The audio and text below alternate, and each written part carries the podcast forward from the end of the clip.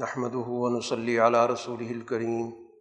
أما بعد، أعوذ بالله من الشيطان الرجيم.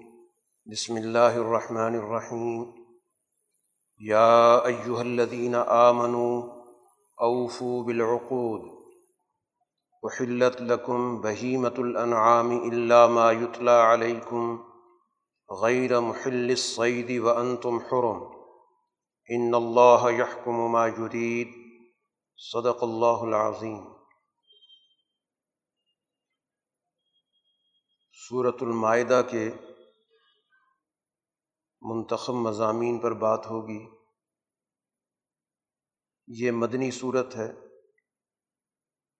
اور مدنی صورتوں میں بنیادی طور پر رہنمائی اس حوالے سے ہے کہ رسول اللہ صلی اللہ علیہ وسلم نے جب مدینہ منورہ میں ایک ریاست قائم کر لی، اس کا ایک نظام وجود میں آ گیا سیاسی طور پر، تو اب اس کے کیا کیا تقاضے بنتے ہیں؟ اب اس نظام کے دائرے میں کیا کیا چیزیں آتی ہیں؟ اور اس ریاست کو یا اس وقت جو رسول اللہ صلی اللہ علیہ وسلم نظام قائم کر رہے ہیں، اس کو کیا چیلنجز درپیش؟ اندرونی طور پر بھی اور بیرونی طور پر بھی۔ تو اس لحاظ سے گویا مدنی صورتیں در حقیقت رہنمائی کرتی ہیں اس بات کے لیے کہ ایک معاشرہ جب قائم ہو جاتا ہے، ایک عادلانہ نظام وجود میں آ جاتا ہے تو پھر اس کو کیا کردار ادا کرنا ہوتا ہے؟ اور مسائل کو کیسے حل کرنا ہوتا اسی پس منظر میں گویا ہمیں مدنی صورتوں کا مطالعہ کرنا ہے۔ لہٰذا اگر کوئی سماج، کوئی معاشرہ غیر صحت مند اصولوں پر کھڑا ہے،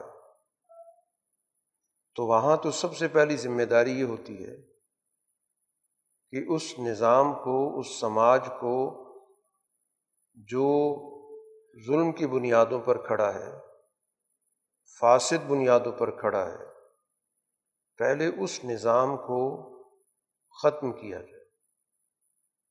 اور اس کی جگہ پر ایک صالح، ایک عادل معاشرہ قائم کیا جائے۔ تو یہ گویا تعلیمات کسی فاسد معاشرے کے لیے نہیں ہے کہ فاسد معاشرے کو کیسے چلانا ہے۔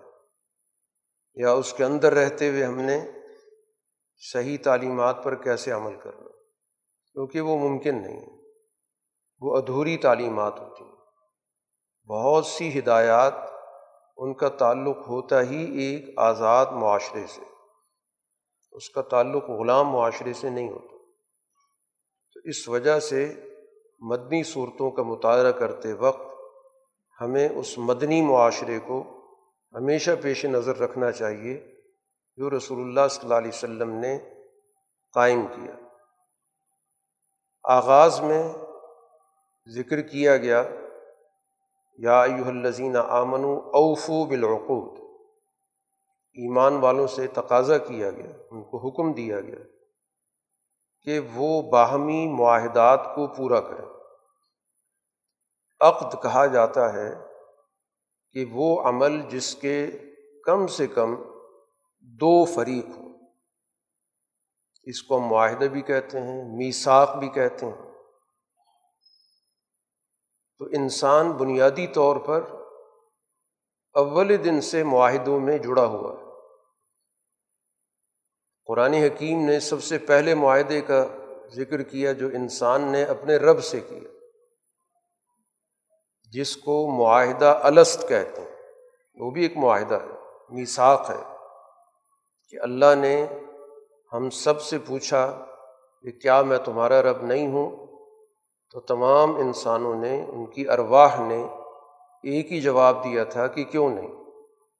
تو ربوبیت کے اساس پر ہمارا اپنے رب کے ساتھ ایک معاہدہ ہے کہ اللہ کی ذات ربوبیت کے جو بھی تقاضے وہ پورے کرے گی اور کر رہی ہے اور اس کے جواب میں اس مخلوق نے، انسان نے ابدیت، بندگی، اس کے احکامات کی تعمیر، یہ معاہدے میں اس کے ذمے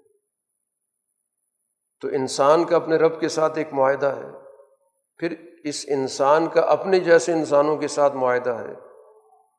پھر ان معاہدوں کی بہت ساری جہات ہیں جو معاشرے کے اندر ہمیں نظر آتی ہیں۔ اس میں ایک شخص جب خاندان کا حصہ بنتا ہے، جس خاندان میں وہ پیدا ہوتا ہے، تو پیدا ہوتی ہی ایک معاہدے سے جڑ جاتا ہے۔ اسی وجہ سے والدین اس کی دیکھ بھال کرتے اور اس کے جواب میں اس سے تقاضا کیا جاتا ہے کہ وہ بھی جب ہوش سنبھالے گا، بڑا ہوگا، تو اس کو بھی پھر اپنی ذمہ داری ادا کرنی ہے۔ ان کے ساتھ اس نے حسن سلوک کرنا ہے۔ پھر اس طرح انسان کے مختلف رشتے بنتے چلے جاتے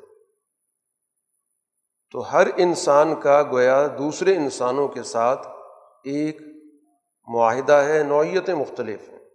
معاشرتی معاہدے ہیں، سیاسی معاہدے ہیں، معاشی معاہدے ہیں۔ پھر اگر اوپر کی سطح پہ چلے جائیں تو قومی معاہدے ہیں، بین الاقوامی معاہدے ہیں۔ تو انسان کی جو بنیادی زندگی ہے وہ معاہدات کی زندگی ہے۔ اس لیے قرآن نے کہا، اوفو بالعقوق جو عقد ہیں، معاہدے ہیں میساک ہیں، ان کو پورا کرو۔ ان کو توڑنا اسی کو ہم سماجی انتشار کہتے ہیں۔ اسی کے نتیجے میں اجتماعیت ٹوٹتی، تو اجتماعیت کے اساس ہی باہمی معاہدات۔ اب اسی کی قرآن حکیم یہاں پر تفصیلات ذکر کر رہا ہے۔ رب کے ساتھ جو معاہدہ ہے، اسی کا ایک نتیجہ ہے کہ ہمیں رب نے حلال اور حرام کا ایک فرق بتا دیا۔ اب ہم اس معاہدے کے تحت حلال چیزوں کا استعمال کریں گے۔ اور حرام چیزوں سے اپنے آپ کو دور رکھیں۔ یہ اس معاہدے کی گویا کہ بنیادی ضرورت ہے، بنیادی شرط ہے۔ اس لیے قرآن حکیم نے اس کے بعد ذکر کیا کہ اللہ تعالیٰ نے تمہارے لیے یہ جو مویشی ہیں، چوپائے ہیں، جن کو انسان پالتا ہے یا اسی طرح کے اور جانور ہیں، ان کا استعمال تمہارے لیے جائز ہے، حلال ہے۔ وہ جاندار ہیں لیکن تمہیں ان پر فوقیت حاصل ہے۔ وہ تمہاری خوراک کے لیے پیدا کیے گئے ہاں کچھ جانور ایسے ہیں جن کے بارے میں آگے تفصیل بھی آ رہی ہے کہ ان کا استعمال جائز نہیں، حرام ہے۔ اسی طرح قرآن حکیم نے کچھ چیزوں کی وقتی حرمت کا ذکر بھی کیا۔ یعنی کچھ چیزوں کی ابدی اور ہمیشہ کی حرمت ہے۔ کبھی بھی وہ قابل استعمال نہیں ہو سکتے، کبھی بھی آپ ان کو خوراک نہیں بنا سکتے۔ اور کچھ جانور ایسے ہیں یا کچھ حرمتیں ایسی ہیں جو وقتی ہیں۔ مثلاً حرم کے علاقے میں شکار کرنے سے منع کر دیا گیا کہ جو حرم میں جائے گا وہاں شکار نہیں کر سکتا۔ حالت احرام میں ہے، جو مخصوص لباس ایک شخص پہنتا ہے عمرے اور حج کی نیت سے، تو اس حالت میں بھی اس پہ پابندیاں عائد ہو جاتی ہیں کہ وہ جائز چیزوں کا بھی جانوروں کا، حلال جانوروں کا شکار نہیں کر سکتا۔ نہ شکار کر سکتا ہے، نہ کسی شکاری کی رہنمائی کر سکتا۔ یہ وقتی حرمت ہے کہ جب تک وہ حالت احرام میں ہے، تو اس وقت تک یہ پابندی ہے جب اس کی احرام کی حالت ختم ہو جائے گی یا وہ حرم کے متعین علاقے سے باہر آ جائے گا، تو پھر ظاہر اس پہ وہ پابندی نہیں رہے گی۔ تو اب یہ ساری معاہدات کی مختلف شکلیں ہیں جن کو قرآن حکیم نے یہاں پر خاص طور پر خوراک کے حوالے سے ذکر کیا۔ تو اس دائرے میں بہت ساری چیزیں آتی ہیں۔ اسی میں سے قرآن حکیم نے ایک اور پہلو کی طرف بھی توجہ دلائی کہ لا تحلو شاعر اللہ۔ کچھ چیزیں ایسی ہیں جن کی نسبت اللہ کی طرف، ان کے ذریعے ہمیں اللہ تعالیٰ کی عظمت کا احساس دلایا جاتا کیونکہ انسان اس دنیا کے اندر ظاہری چیزوں کو دیکھتا ہے، یہ محدود دائرے میں رہتا ہے۔ اس لیے اللہ تعالیٰ نے کچھ جگہوں کو یا کچھ چیزوں کو علامت کے طور پر مقرر کر دیا ہے کہ ان کی، چونکہ اللہ سے ایک نسبت ہے تو ان کی عظمت، ان کا احترام بھی تمہیں کرنا ہے۔ ان کو شاعر اللہ کہتے ہیں۔ جن میں سے بیت اللہ اللہ کے شاعر میں سے تو اس کا ایک احترام، اس کی ایک عظمت وہ ایمان والی جماعت کے دلوں میں ہوتی ہے۔ رسول اللہ صلی اللہ علیہ وسلم بھی شاعر اللہ میں سے کہ ان کے ذریعے گویا کہ دنیا کو ہدایت کا پیغام ملا۔ تو ان کی عظمت، ان کا احترام وہ بھی ہم پر لازم اور واجب ہے۔ قرآن حکیم یہ بھی شاعر اللہ میں سے ہے کہ جو ہمیں بتاتا ہے کہ یہ وہ کلام ہے جس کو اللہ سے نسبت ہے۔ اور ایک مقدس ذریعے سے جبریل امین سے ایک مقدس شخصیت رسول اللہ صلی اللہ علیہ وسلم پر نازل ہوا۔ تو اس لیے اس کا احترام بھی ہم پر واجب اور لازم ہے۔ پھر اس کا ایک عملی اظہار ہے نماز کی صورت میں، کہ جس کے اندر ہم بیت اللہ کی طرف رخ کرتے ہیں، وہ نسبت بھی اس میں موجود ہے۔ قرآن حکیم کی تلاوت کرتے ہیں، وہ نسبت بھی اس میں موجود ہے۔ اور پھر اس عمل کو، نماز کے عمل کو اس طریقے سے ادا کرتے ہیں جس کو رسول اللہ صلی اللہ علیہ وسلم نے متعین کیا۔ تبھی نماز بنتی ہے۔ کہ جیسے آپ نے ادا کی اور آپ نے فرمایا کہ جیسے مجھے نماز پڑھتے دیکھا ہے، اسی طرح پڑھو۔ رسول اللہ صلی اللہ علیہ وسلم کی نسبت بھی اس میں موجود ہے۔ تو اس لحاظ سے یہ شاعر اللہ کہتا۔ پھر جس جس چیز کی بیت اللہ سے نسبت ہے، وہ بھی شاعر اللہ کے دائرے میں آتے ہیں۔ جیسے پہلے قرآن حکیم نے صفا مروہ کا ذکر کیا۔ یہاں پر قربانی کے جانور کا بھی ذکر۔ اسی طرح وہ قربانی کا جانور جو حجاج قربانی کی نیت سے لے کر جاتے تھے، تو ان کے گلوں کے اندر جو قلادہ ڈالا جاتا ہے ان جانوروں کی پہچان کے لیے، اس کو بھی چونکہ نسبت ہو گئی ہے، ایک قربانی کے اللہ کی بارگاہ میں وہ قربانی پیش کی جا رہی ہے، تو اس کی بھی قرآن حکیم نے ایک احترام کی نوعیت ذکر کی ہے۔ تو اس طرح جس جس چیز کی نسبت بھی ان چیزوں سے ہوتی چلی جاتی ہے تو ان کا ایک گنا احترام آ جاتا ہے۔ تو اب یہ چونکہ اللہ کے ساتھ جو ہمارا معاہدہ ہے، تو اس اللہ کے ساتھ معاہدے کے نتائج میں سے شاعر اللہ کی تعظیم، ان کی حرمت، ان کی عظمت، اس کا قرآن حکیم نے ذکر کیا۔ اسی کے ساتھ ساتھ قرآن حکیم نے ایک اور بڑی اہم بات کی طرف توجہ دلائی۔ کیونکہ یہ جو آیات ہیں یا یہ سورہ ہے، یہ اس دور میں نازل ہوئی ہے کہ جب یہ مسلمانوں کا آخری دور چل رہا ہے۔ جس میں صلح حدیبیہ بھی ہوئی، پھر اس کے بعد اس کے نتیجے میں مکہ بھی فتح ہوا، یہ جو آخری دور ہے۔ اور ایک وقت ایسا آیا کہ مسلمانوں کو اللہ تعالیٰ نے جزیرت العرب میں کامیابی عطا کی، غلبہ عطا کیا۔ اب ایسی صورت میں ان مسلمانوں کے سامنے ماضی کا پورا نقشہ نظروں کے سامنے گھوم رہا ہے۔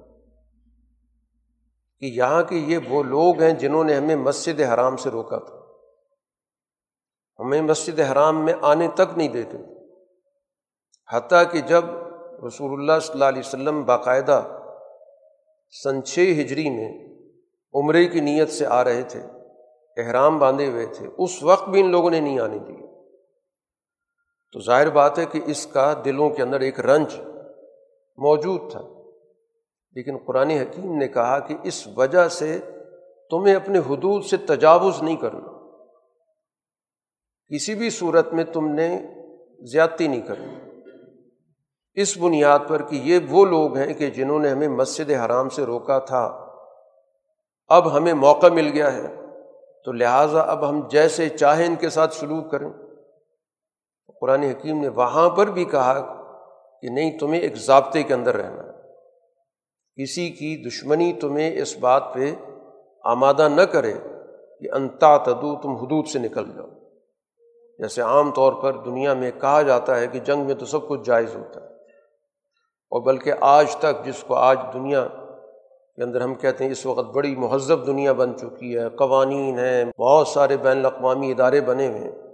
لیکن آج کی تاریخ تک دنیا میں جو بھی جنگیں ہو رہی ہیں، ان جنگوں کے اندر کوئی اصول، کوئی ضابطہ نہیں۔ طاقتور جس طرح چاہے جو کردار ادا کرے، جس طرح چاہے لوگوں کی زندگیوں سے کھیلے، لوگوں کی جائیدادوں کو تباہ کرے، ان کی عزتوں کو پامال کرے، ان سب کو درست سمجھا جاتا ہے۔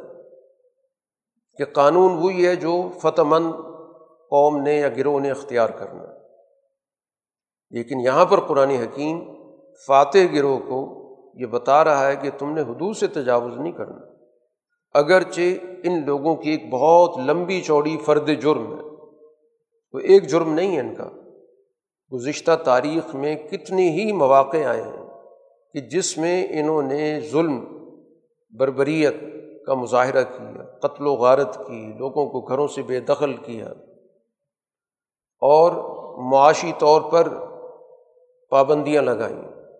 بہت ساری گویا کہ ان کے جرائم کی فہرست ہے لیکن قرآن یہاں پر ایمان والی جماعت کو یہ بتا رہا ہے کہ وہ ایک اعلیٰ مقصد رکھتے ہیں، ایک اعلیٰ نظریہ رکھتے ہیں۔ اور رسول اللہ صلی اللہ علیہ وسلم کی تربیت کے نتیجے میں ان کو کسی بھی صورت میں حدود سے آگے نہیں نکلنا۔ اور اس کے بعد قرآن حکیم نے معاشرے کے باہمی تعاون کا ایک ضابطہ اور اصول بتایا۔ ہر ادارے کے اندر، ہر اجتماع کے اندر، ہر سطح پہ و تعاون البر و تقوا ولا تعاون الاسم والعدوان۔ دو چیزوں کے اساس پر آپس میں تعاون کا نظام قائم کرو۔ ایک قرآن نے ذکر کیا بر، اور بر کا تعارف قرآن حکیم پہلے کراتا آ رہا ہے کہ جو بنیادی طور پر سوسائٹی کی بقا کی روح ہوتی ہے، جن کو ہم اعلیٰ درجے کے اخلاق کہتے ہیں۔ وہ در حقیقت بر کی نمائندگی کرتے ہیں، اس کو نیکی کہا جاتا ہے۔ یا جس کو بنیادی اخلاق اربا کے ساتھ ذکر کیا جاتا ہے، تو وہ اس کی روح ہوتی ہے۔ تو ایک تمہارے باہمی تعاون کے اساس ان بنیادی اخلاق کے احیاء پر ہو۔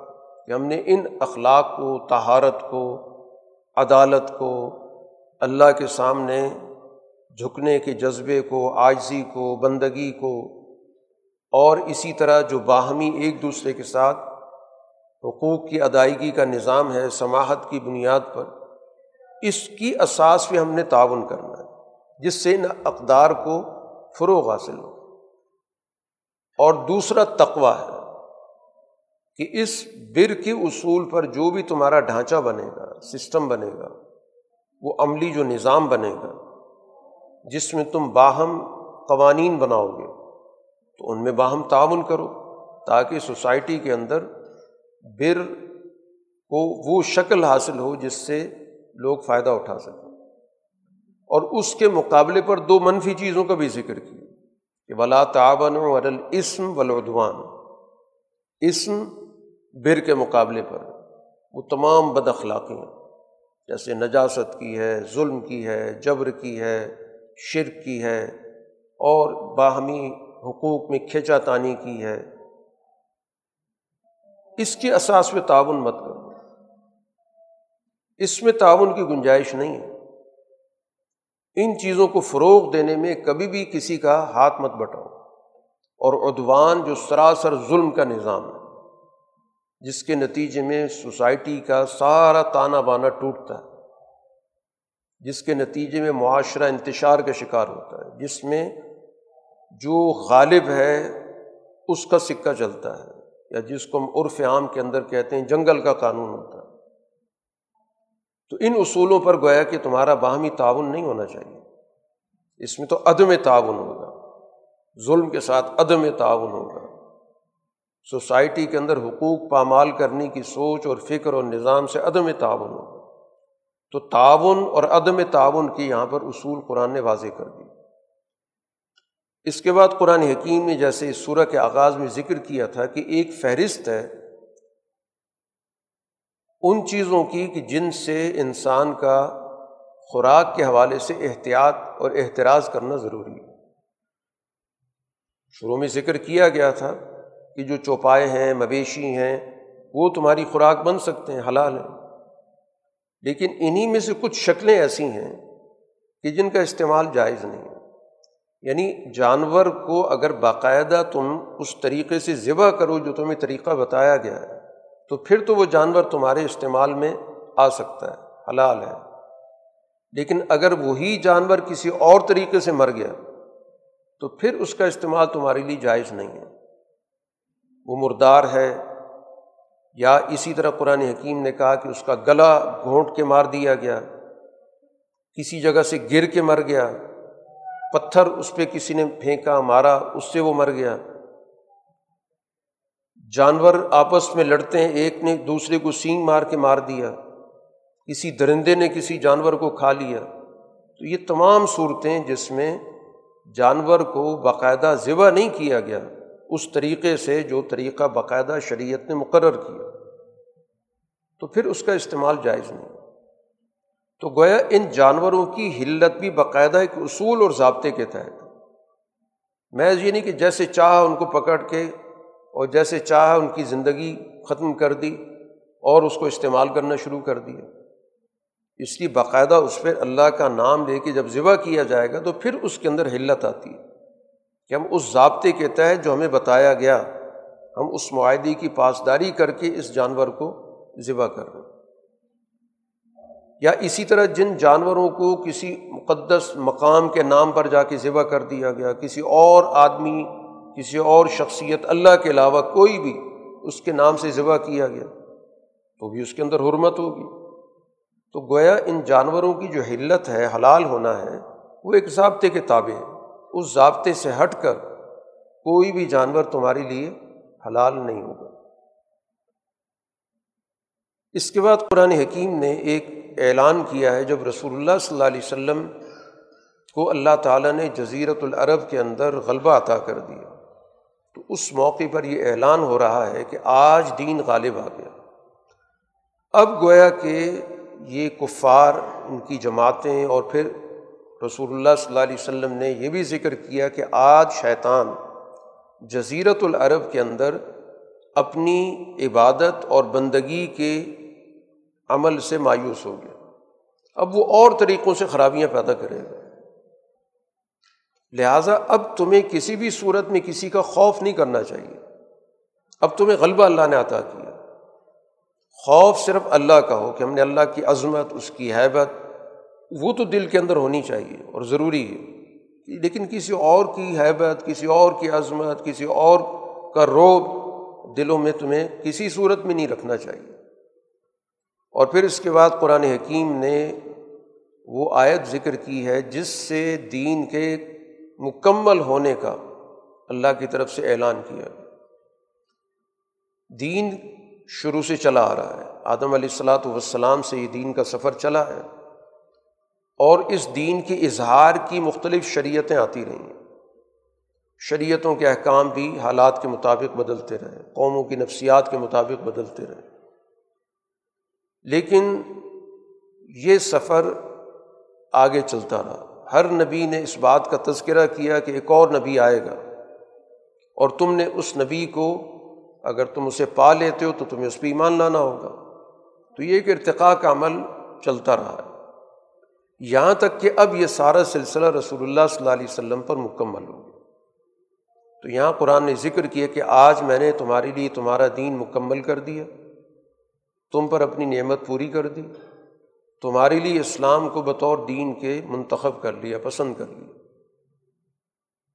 یہ گویا کہ اعلان پچھلی کسی شریعت میں نہیں ہوا، کسی کتاب میں نہیں ہر کتاب یہ بتاتی آ رہی ہے کہ ایک اگلا نبی آ رہا ہے۔ اور اگر اس نبی کو تم لوگ پالو تو اس پہ تمہیں ایمان لانا ہوگا۔ یعنی اس کتاب پر ایمان کا تقاضا کیا ہے کہ اگلی نبی کو مانا جائے۔ تو رات پر ایمان لانے والوں کی ذمہ داری تھی کہ وہ عیسیٰ علیہ السلام پر ایمان لائیں۔ انجیل پر ایمان لانے والوں کی ذمہ داری قرار دی گئی کہ وہ رسول اللہ صلی اللہ علیہ وسلم پر ایمان لائیں۔ لیکن اس دین نے آ کر بتایا کہ اب یہ سلسلہ مکمل ہو۔ تو یہ اللہ نے دین کے کامل ہونے کا جو امتیاز ہے، وہ اس دین کو جس کو رسول اللہ صلی اللہ علیہ وسلم پر مکمل کیا، اس کو عطا کیا۔ اور اس کے ساتھ ساتھ اس دین کے غلبے کا بھی ذکر ہے کہ محض دین تعلیمات کے لحاظ سے مکمل نہیں ہوا، بلکہ اس کے ساتھ ساتھ اللہ تعالیٰ نے اپنی نعمت بھی پوری کر دی۔ کہ اس کو جزیرت العرب کے اندر باقاعدہ غالب کر دیا۔ اس کا ایک نظام بن گیا۔ اب اس کی ایک معاشرت ہے، اس کی معیشت ہے، اس کے اخلاق ہیں، اس کی سیاست ہے، اس کی تعلیم ہے۔ گویا کہ سوسائٹی کے تمام شعبوں میں دین کے نظام کو ایک اساسی اور ایک بنیادی حیثیت عطا ہوگی۔ قرآن حکیم اسی کے ساتھ ساتھ چونکہ پہلے ذکر ہو چکا ہے حلال و حرام کی گفتگو، ایک اور چیز بھی بیان کر رہا ہے کہ پہلے جن جانوروں کا ذکر ہوا حلال کا، اس میں قرآن حکیم نے ذبح کرنے کا ایک اختیاری طریقہ بتایا۔ اختیاری کا مطلب یہ کہ جس جانور کو باقاعدہ آپ خود اپنی مرضی سے پکڑ کر اور اس کو ذبح کر دیں یہاں پر ایک اور چیز کی طرف بھی توجہ دلائی جا رہی ہے۔ وہ ہے شکار کے ذریعے کسی جانور کو حاصل کرنا۔ اب اس کا طریقہ ایک یہ ہوتا ہے کہ تیر اندازی کے ذریعے کسی جانور کو تیر پھینکا جائے اور باقاعدہ اللہ کا نام لے کر تو وہ تیر جب اس جانور کو، حلال جانور کو لگے گا تو ظاہر ہے کہ وہ جانور بھی تمہارے لیے حلال ہوگا۔ اگرچہ باقاعدہ اس طرح ذبح کرنے کا موقع نہیں مل سکا، یا اسی طرح جانور سدھائے جاتے تھے۔ جیسے کتا سدھا لیا گیا، اس کی باقاعدہ ٹریننگ کی گئی، تربیت کی گئی شکار کے لیے۔ اور وہ تعلیم و تربیت یہ ہوتی ہے کہ وہ جب جانور کو شکار کرے گا تو خود اس میں سے کچھ نہیں کھائے گا، بلکہ اسی طرح وہ جانور اپنے مالک کے پاس لے آئے گا۔ تو اس بات کی علامت ہوگی کہ اس کی مکمل تربیت ہو چکی ہے۔ تو اس طرح کا جانور بھی تمہارے لیے حلال کیا گیا۔ تو اس کو کہتے ہیں استراری ذبح کرنا۔ یعنی اختیار سے تم ذبح نہیں کر سکے۔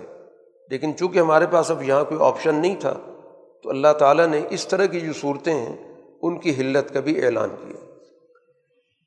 اسی کے ساتھ ساتھ چونکہ اب یہ دین کے بین الاقوامی دور کی طرف اس وقت کے حالات جا رہے ہیں، کیونکہ قومی طور پر جزیرت العرب کے درجے میں تو اللہ نے اسلام کو غالب کیا۔ اب اگلے دور میں اس نے دنیا کی دیگر اقوام تک پہنچنا ہے۔ تو اب ایسی صورت میں اس کے تعلقات اہل کتاب سے بھی ہوں گے۔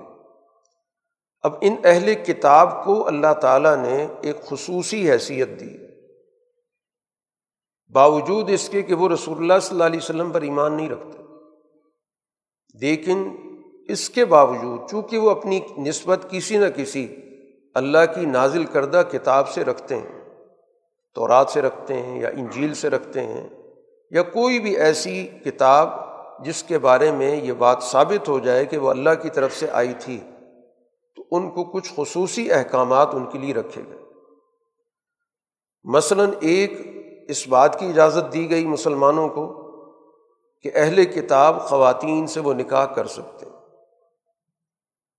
یا اسی طرح ان کا ذبیحہ اگر وہ اللہ کے نام سے ذبح کرتے ہیں تو وہ ذبیحہ بھی ان کے لیے حلال ہوگا۔ یہ دو خصوصی احکامات اہل کتاب کے حوالے سے دیے گئے۔ لیکن شرط ہوئی ہے کہ وہ واقعتاً اہل کتاب ہوں یعنی وہ اپنی کتاب پر ایمان رکھتے ہوں۔ اور پھر وہ ذبیحہ صرف اور صرف اللہ کے نام سے ہو، اس میں کسی قسم کا کوئی شرک نہ ہو۔ تو یہ احکامات بھی بنیادی طور پر ذکر کیے گئے۔ اب اس کے بعد عمل درآمد کے لیے کسی موقع پر کوئی مسلمان قوانین بناتے ہیں تو اس کی ایک علیحدہ نوعیت ہوگی۔ حلال اور حرام کا فیصلہ تو صرف اور صرف قرآن و حدیث سے ہوگا۔ باقی عمل درآمد کے لیے حالات کے مطابق اس دور کا جو ایک عادلانہ نظام ہے، کوئی فیصلہ کرنا چاہتا ہے، کسی خرابی کو روکنے کے لیے، تو اس کی اس کو اجازت ہے۔ تو قانون بنانا اور چیز ہوتی ہے۔ لیکن کسی چیز کو حلال کو حرام قرار دے دینا یا حرام کو حلال قرار دینا، اس کا اختیار کسی کے پاس نہیں۔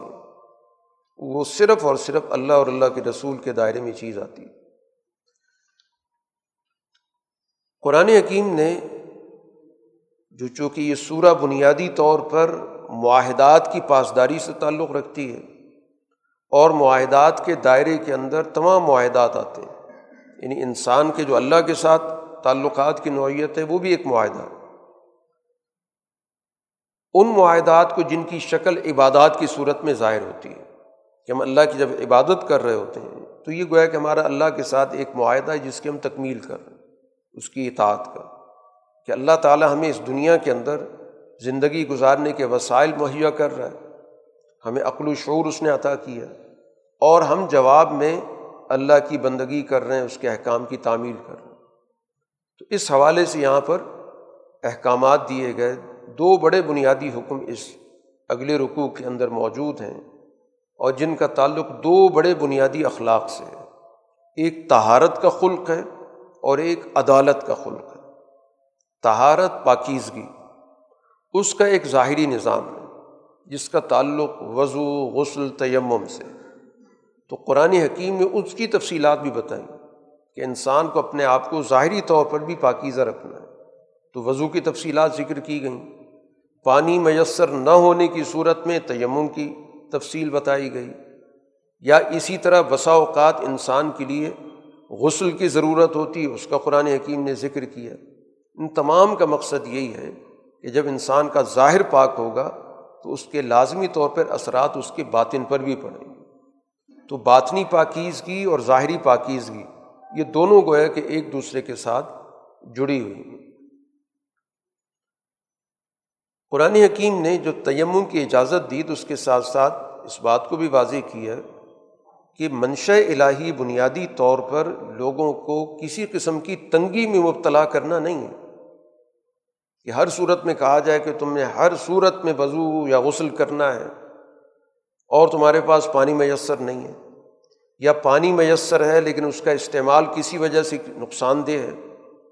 تو اس کا متبادل اللہ تعالیٰ نے رکھا اور یہ اس امت کی جو منفرد چیزیں ان میں سے ایک ہے۔ گزشتہ امتوں کے پاس یہ سہولت نہیں تھی۔ تو رسول اللہ صلی اللہ علیہ وسلم نے اپنے کچھ امتیازات کا ذکر کیا کہ اللہ تعالیٰ نے مجھے خصوصی طور پر کچھ احکامات دیے۔ ان میں سے آپ نے ایک بات یہ بھی بتائی کہ اللہ نے میرے لیے زمین کو مسجد بنا دیا کہ میری امت کے لوگ زمین کے کسی حصے میں بھی نماز پڑھ سکتے۔ گزشتہ قوموں کے پاس یہ سہولت نہیں تھی، صرف اپنی جو عبادت گاہ بنا رکھی اسی میں عبادت ہو سکتی تھی۔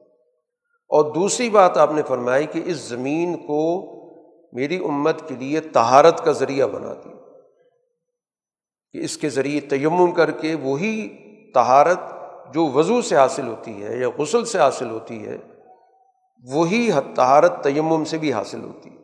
تو اللہ تعالیٰ نے گویا تمہیں تنگی سے نکالا۔ مقصد یہ کہ تمہیں پاکیزہ حالت میں رکھا جائے کہ اگر پانی میسر نہیں ہے یا نقصان دہ ہے تو تب بھی تم تہارت کی حالت میں رہو۔ دوسرا خلق قرآن حکیم نے عدالت کا ذکر کیا تھا کہ سوسائٹی کے اندر عدل و انصاف کا قیام، یہ بھی ایمان والی جماعت اور ایمان والے معاشرے کی ذمہ داری ہے۔ کونو قوامین اللہ شہدا اب القست کہ اللہ کے لیے کھڑے ہو جاؤ۔ گویا تمہارا دنیا کے اندر مقصد اللہ کے مشن کو مکمل کرنا ہے۔ تم اس کے بندے ہو۔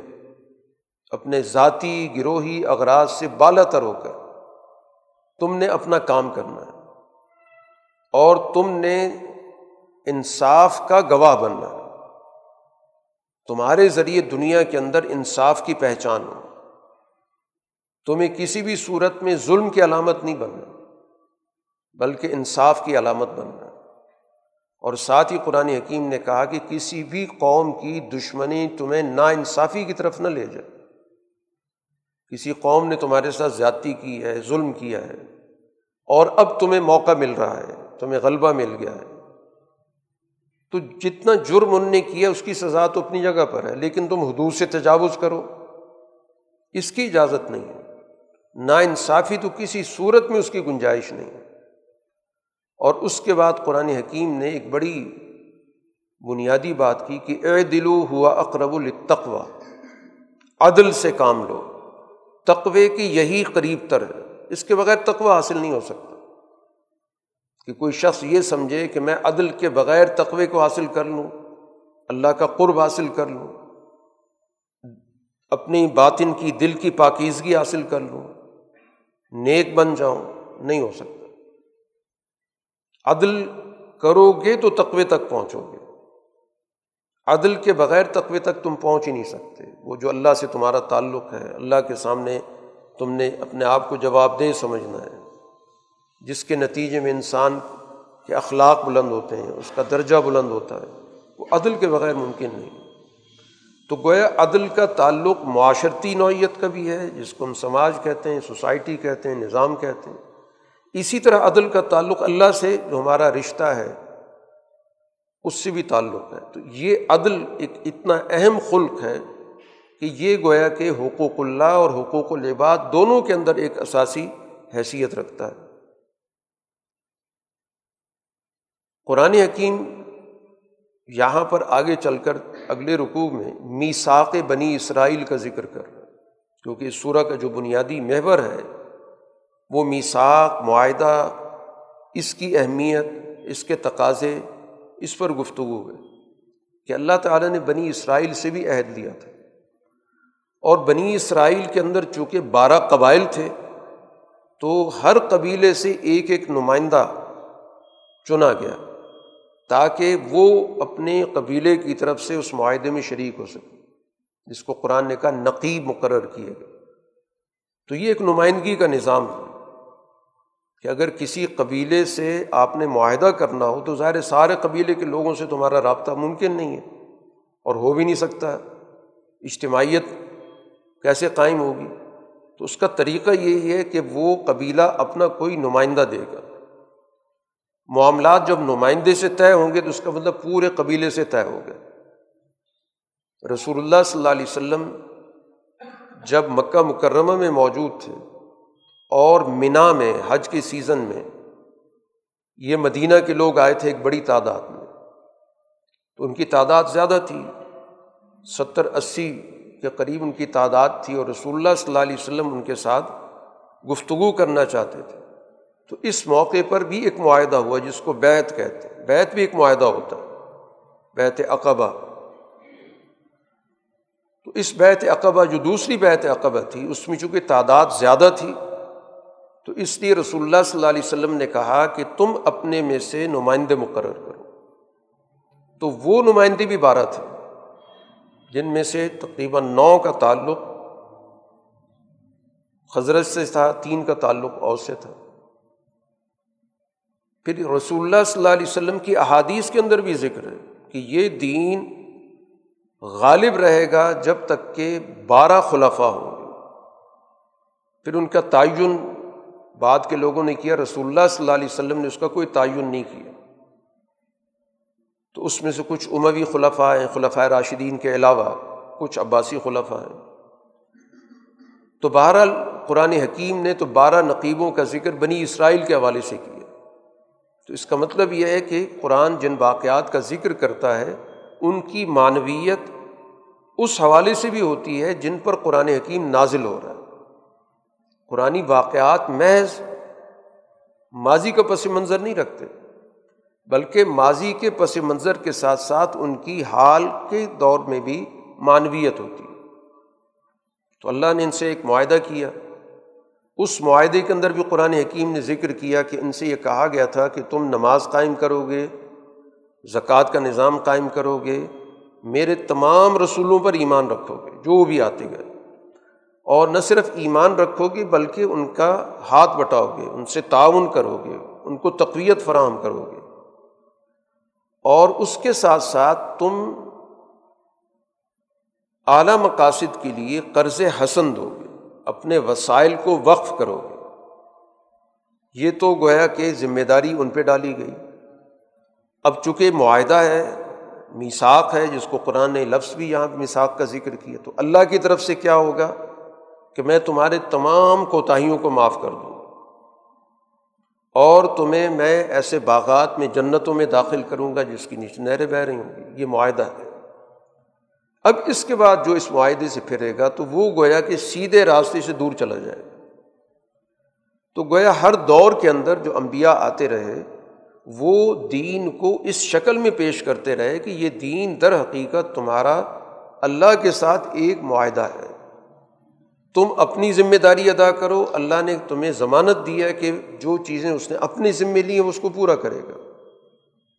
لیکن ان لوگوں نے معاہدے توڑے۔ قرآن حکیم اسی کا ذکر کر رہا ہے کہ جب انہوں نے معاہدے توڑے تو پھر ہم نے ان پہ لانت کر دی۔ ان کو اللہ کی رحمت سے دور کر دیا گیا۔ دلوں کے اندر سختی کر دی گئی۔ تو گویا دلوں سے رحمت اٹھا لی گئی۔ وجہ کیا تھی کہ ان لوگوں نے اللہ کے کلمات میں کلام میں تحریف کی، معنی بدل دیے، پس منظر بدل دیے، اللہ کی منشا کو بدل کے رکھ دیا اور جو ان کو بار بار نصیحت کی جا رہی تھی، اس کا بڑا حصہ ان نے فراموش کر دی تو معاہدات ان نے توڑے ہیں۔ تو نتیجہ یہ نکلا کہ ان کے اندر گروہیتیں پیدا ہو گئیں، فرقے پیدا ہو گئے۔ جھگڑے پیدا ہو گئے، عداوتیں پیدا ہو گئیں۔ تو میساک تو ان کو جوڑنے والا تھا، ان میں وحدت پیدا کرنے والا تھا۔ جب اس معاہدے سے یہ منحرف ہوئے، تو ان کی وحدت بھی ختم ہو گئی۔ قرآن حکیم ذکر کرتا ہے کہ اسی طرح کی معاہدہ شکنی نصارہ نے بھی کی، یہود نے بھی کی جو تورات جن پہ نازل کی گئی تھی، نصارہ جن پہ انجیل نازل ہوئی تھی۔ انہوں نے بھی یہی کچھ کیا۔ ان سے بھی ہم نے معاہدہ لیا، لیکن انہوں نے بھی معاہدے کے تقاضوں کو فراموش کر دیا۔ تو گویا قرآن حکیم بار بار توجہ اسی چیز پہ دلا رہا ہے کہ معاہدات بنیادی طور پر سوسائٹی کے بقا کے لیے ضروری ہوتے ہیں۔ انہیں کی تفصیلات شریعتیں آ کے بتاتی ہیں۔ کیونکہ اللہ نے انسانوں کو بنیادی طور پر پیدا ہی ایسا کیا ہے کہ وہ مل جل کر رہتے ہیں، اجتماعیت پسند ہے۔ تو اجتماعیت قائم کب رہتی ہے؟ جب باہمی حقوق اور فرائض کا نظام ہو۔ اسی کو ہم معاہدات کہتے ہیں، اسی کو میساک کہتے ہیں۔ اب اللہ تعالیٰ نے جو یہ کتاب بھیجی ہے، جس کو قرآن نے کہا کہ جا اکمن اللہ نور ان و کتاب مبین۔ اس کے ذریعے جو بھی اللہ کی اب رضامندی چاہتا ہے، اس کی رضا چاہتا ہے، اس کے ذریعے اس کو رہنمائی ملے گی۔ قرآن حکیم نے یہاں پر اپنا تعارف تین عنوانات سے کرایا کہ قرآن در حقیقت سلامتی کے راستے دکھاتا ہے۔ قرآن کا پیغام کیا ہے کہ معاشرے کے اندر سلامتی ہو۔ جو بھی سلامتی کے مختلف شعبوں کے اندر راستے ہیں وہ قرآن بتاتا ہے۔ قرآن ظلمتوں سے، گمراہیوں سے نکال کے روشنی کی طرف لاتا ہے۔ قرآن سیدھے اور متوازن راستے کی رہنمائی کرتا ہے۔ یہ قرآن حکیم کی خصوصیات ذکر کی گئی۔ اب ان لوگوں نے جو گزشتہ قوموں کا قرآن ذکر کر رہا ہے، معاہدات انہوں نے پورے نہیں کیے، معاہدہ توڑا۔ ایک معاہدہ تو جو اللہ کے ساتھ توحید کا تھا، اس کو تو یوں توڑ دیا کہ عیسیٰ علیہ السلاۃ وسلام جن کو اللہ نے رسول کے طور پر بھیجا تھا، انہوں نے ان کے منصب کو ہی تبدیل کر دیا۔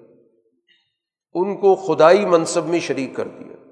توحید کی جگہ تسلیس کا عقیدہ آ گیا کہ تین عناصر مل کے گویا کہ الوحیت کا اور خدائی منصب کو پورا کرتے ہیں کہ اللہ ہے، عیسیٰ علیہ السلام اور روح القدس تو یہ معاہدہ توڑ دیا انہوں نے۔ اللہ نے تو ان سے توحید کا عہد لیا تھا اور انہوں نے اس کی جگہ پر خود ساختہ تصورات کے ساتھ اس میں اضافہ کیا اور دو اور عنصر اس میں شامل کر دی۔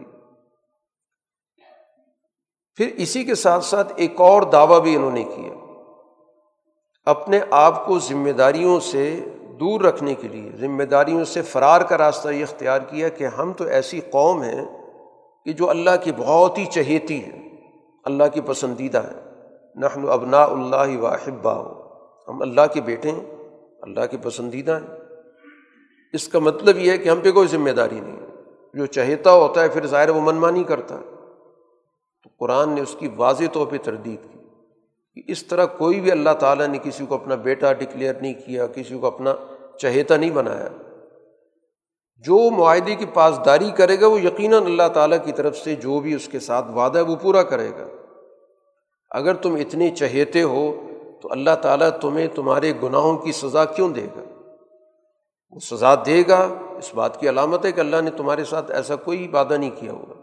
یک طرفہ کہ تم جو مرضی کرتے رہو، اللہ کی الوحیت کو بھی چیلنج کرتے رہو اور معاشرے کے اندر انسانی تعلقات میں بھی بگاڑ پیدا کرتے رہو اور اس زوم کے اندر کہ ہم تو بڑے چنیدہ قسم کے لوگ ہیں۔ تو یہ در حقیقت ذہنوں کی فساد کی علامت ہوتی ہے کہ جو یہ دعویٰ کریں کہ ہم تو چنے ہوئے لوگ ہیں، ہم بڑے اعلیٰ لوگ ہیں۔ ہم اللہ کے پسندیدہ لوگ ہیں۔ قرآن نے اس طرح کے دعووں کی تردید کر دی۔ چاہے وہ نصارہ کریں یا آج کے مسلمان کریں، کہ ہم اللہ کے چنے ہوئے لوگ ہیں۔ قرآن کہتا ہے ان تم بشر ممن خلق۔ اللہ نے جو مخلوق پیدا کی انہیں میں سے تم ایک بشر ہو انسان ہو۔ اور اللہ نے ہر ایک کو ضابطے کے مطابق ہی دیکھنا پرکھنا ہے کہ کس نے معاہدات کی پاسداری کی اور کس نے ان کو توڑا تو جس نے پاسداری کی، جو بھی ہو، جہاں بھی ہو، وہ یقیناً اللہ تعالیٰ کی طرف سے اس کے ساتھ جو بھی معاہدہ اللہ اس کو پورا کرے گا۔ اور اس کے مقابلے میں چاہے چہیتے ہونے کا دعویٰ کریں، جو مرضی کہتے رہیں، اگر انہوں نے اس معاہدے کو پورا نہیں کیا تو ظاہر اس کی سزا ان کو دیکھنی پڑے گی۔ تو قرآن حکیم ان چیزوں کے ذکر کرنے کے بعد دوبارہ یاد دلاتا ہے اس بات کو کہ اللہ تعالیٰ نے جو گزشتہ قوموں کو اس دنیا میں بھیجا ہے موسا علیہ السلاۃ والسلام کا ایک قول ذکر کیا کہ نے اپنی قوم کو توجہ دلائی کہ اللہ تعالیٰ نے تم پر دونوں طرح انعام کیا یعنی تمہارے اندر انبیاء بھی بھیجے، جنہوں نے تمہاری روحانی تربیت کی، اور تمہیں بعد میں اللہ تعالیٰ نے اس دنیا کے اندر حکومت کا منصب بھی عطا کیا۔ دونوں طرح سے گویا کہ نوازا گیا۔ تو دونوں طرح کی اللہ کی نعمتیں، مادی نعمتیں بھی اور مانوی اور روحانی نعمتیں بھی۔ اب اس کے بعد موسا علیہ السلاۃ والسلام نے اپنی قوم سے ایک تقاضا کیا۔ یہ وہ قوم ہے جس کی آزادی کے لیے موسا علیہ السلام نے ایک بڑی طویل جد وجہد کی۔ اور بالآخر اس قوم کو فرعون کے چنگل سے نکالنے کے لیے انہوں نے ایک طویل سفر بھی اختیار کیا۔ اور فرعون غرق ہو گیا۔ اب وہ اپنی قوم سے تقاضا کر رہے ہیں کہ یہ جو مقدس سرزمین ہے فلسطین کی، بیت المقدس کی جو سرزمین، اس سرزمین میں تم داخل ہو جاؤ اور اللہ تعالیٰ نے یہ زمین تمہارے لیے طے کر دیا تمہیں دے گا۔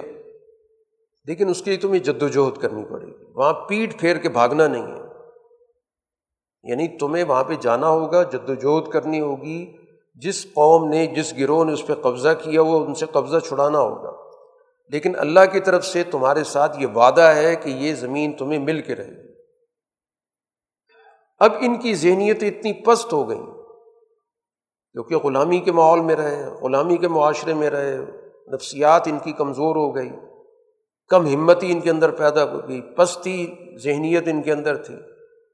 موسا علیہ السلام سے یہ کہنے لگے کہ اس جگہ پر تو بہت ہی جابر قسم کے لوگ رہتے ہیں، طاقتور لوگ ہیں۔ اور ہم اس وقت تک داخل نہیں ہوں گے جب تک کہ یہ لوگ خود بخود باہر نہ نکل جائیں۔ یہ ہمیں یہ ملک، یہ علاقہ حوالے کر دیں، پھر ہم چلے جائیں گے۔ باقی یہ کہ آپ جو کریں جد وجہد کریں، مقابلہ کریں، تو بڑے جابر قسم کے لوگ ہیں۔ اس موقع پر دو افراد جو موسا علیہ السلاۃ والسلام کی ساتھ موجود تھے، سمجھدار تھے۔ انعام یافتہ کہ اللہ نے ان کو عقل و شعور دیا تھا۔ انہوں نے بھی اپنی قوم کو کہا کہ دروازے تک تو پہنچو نا، دروازے تک پہنچو، داخل ہو جاؤ۔ داخل ہونے کے بعد اللہ تعالیٰ تمہیں غالب کر دے گا، دشمن پر تمہارا رو پڑ جائے گا۔ اللہ پہ بھروسہ کرو۔ اقدام تو کرو۔ انہوں نے بالکل واضح جواب دے دیا کہ ہم قطع داخل نہیں ہوں گے۔ کسی صورت میں داخل نہیں ہوں گی جب تک یہ لوگ اندر بیٹھے باقی آپ جو ہم سے کہہ رہے ہیں کہ جنگ کریں جد وجہد کریں، تو آپ اور آپ کا رب جا کے لڑ لیں۔ ہم تو یہیں بیٹھے۔ یہ گویا کہ وہ آخری واقعہ ہے جس کے بعد موسا علیہ السلاۃ والسلام نے اللہ سے دعا کی کہ اللہ اس وقت میں صرف اپنے بارے میں اور اپنے بھائی کے بارے میں تو فیصلہ کرنے کا اختیار رکھتا ہوں۔ یہ سارے لوگ میری بات ماننے کے لیے تیار نہیں لہٰذا اب میرا ان کے ساتھ تعلق ختم کر۔ اس کے بعد اللہ تعالیٰ نے کہا کہ اب یہ لوگ، یہ جو زمین ہے، یہ چالیس سال تک اب ان کو نہیں مل سکتی۔ اب یہ زمین میں چلتے پھرتے رہیں گے، سرگرداں رہیں گے، جس کو وادی تیہ کہا جاتا ہے کہ ایک وادی ہے، اس کے اندر ہی ان کی زندگی بسر ہوگی۔ اسی میں یہ مر کھپ جائیں گے۔ اور پھر ایسا ہی ہوا۔ موسا علیہ السلاۃ وسلام وہیں پر رہے، وہیں پر ان کا انتقال ہوا اور یہ قوم چالیس سال تک اسی میں بھٹکتی رہی۔ پھر اگلی نسل پیدا ہوئی جو ان اثرات سے محفوظ تھی۔ اور پھر اگلے دور کے نبی جو موسیٰ علیہ السلام کے قریبی لوگوں میں سے تھے، ان پر ایمان لانے والوں میں سے تھے۔ یوشا علیہ السلام ان کی قیادت میں پھر جا کر اللہ نے بنی اسرائیل کو غلبہ عطا کیا، وہ جد وجہد کرنے والی جماعت پیدا ہو گئی۔ تو قرآن حکیم بتانا ہی چاہتا ہے کہ جد وجہد کے بغیر نتائج نہیں نکلتے۔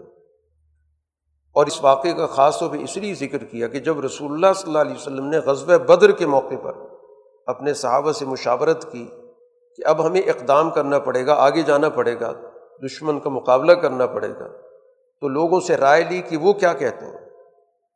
تو اس موقع پر صحابہ نے رسول اللہ صلی اللہ علیہ وسلم کی اطاعت کا بھرپور اظہار کیا، بلکہ اس واقعے کا اشارہ کر کے کہا کہ اللہ کے رسول ہم وہ لوگ نہیں ہیں جو یہ کہیں کہ آپ اور آپ کا رب جا کے لڑیں۔ ہم وہ لوگ ہیں جو آپ کے دائیں طرف بھی لڑیں گے، آپ کے بائیں طرف بھی لڑیں گے، آپ کے سامنے بھی ہوں گے، پیچھے بھی ہوں گے۔ حتیٰ کہ اگر آپ ہمیں کہیں گے کہ سمندر میں چھلانگ لگا دو، دشمن کا مقابلہ کرنے کے لیے مشکل بھی تیار ہوں۔ تو یہ فرق ہے گویا کہ ایمان والی جماعت جو رسول اللہ صلی اللہ علیہ وسلم نے پیدا کی، اس کی تربیت کی، کہ اس نے ان معاہدات کو جو اللہ کے رسول کے ساتھ نے بیت کر لی تھی، اس کو کس طرح نے پورا کیا؟ اپنی جان پر کھیل کے۔ اور ایک یہ لوگ تھے جن کے لیے موسیٰ علیہ السلام پوری زندگی جد وجہد کرتے رہے۔ اور غلامی سے بھی نجات دلائی، پھر ان کے لیے دستور العمل طورات کی صورت میں اللہ کی طرف سے لے کر آئے۔ اور کئی مواقع ہیں کہ جہاں پر وہ موسیٰ علیہ السلام کی بار بار نافرمانی کرتے رہے اور بالآخر ظاہر موسیٰ علیہ السلام کو ان سے لا تعلقی کا اظہار کرنا پڑا۔ تو بنیادی طور پر گویا کہ قرآن حکیم اس سارے عمل کے ذریعے بتانا چاہتا ہے کہ نبی کے ساتھ جب میساک ہوتا ہے، اس کے ساتھ جب معاہدہ ہوتا ہے، تو پھر اس معاہدے میں اس کی بات کو ماننا ضروری ہوتا ہے۔ اس کے نظم و ضبط میں آنا ضروری ہوتا ہے۔ اپنی من مانی چھوڑنی پڑتی ہے۔ اپنی سوچ کے تابع ہو کر انسان اگر چلے گا تو پھر اس کو شکست ہوگی۔ وہ پسماندگی میں چلا جائے گا، پستی میں چلا جائے گا۔ ایک اور معاہدے کا قرآن حکیم نے ذکر کیا، وہ جو سب سے اولین معاہدہ ہے، آدم علیہ السلاۃ والسلام کے دو بیٹوں کا آپس میں جو معاہدہ تھا، کہ وہ مل جل کے رہیں گے۔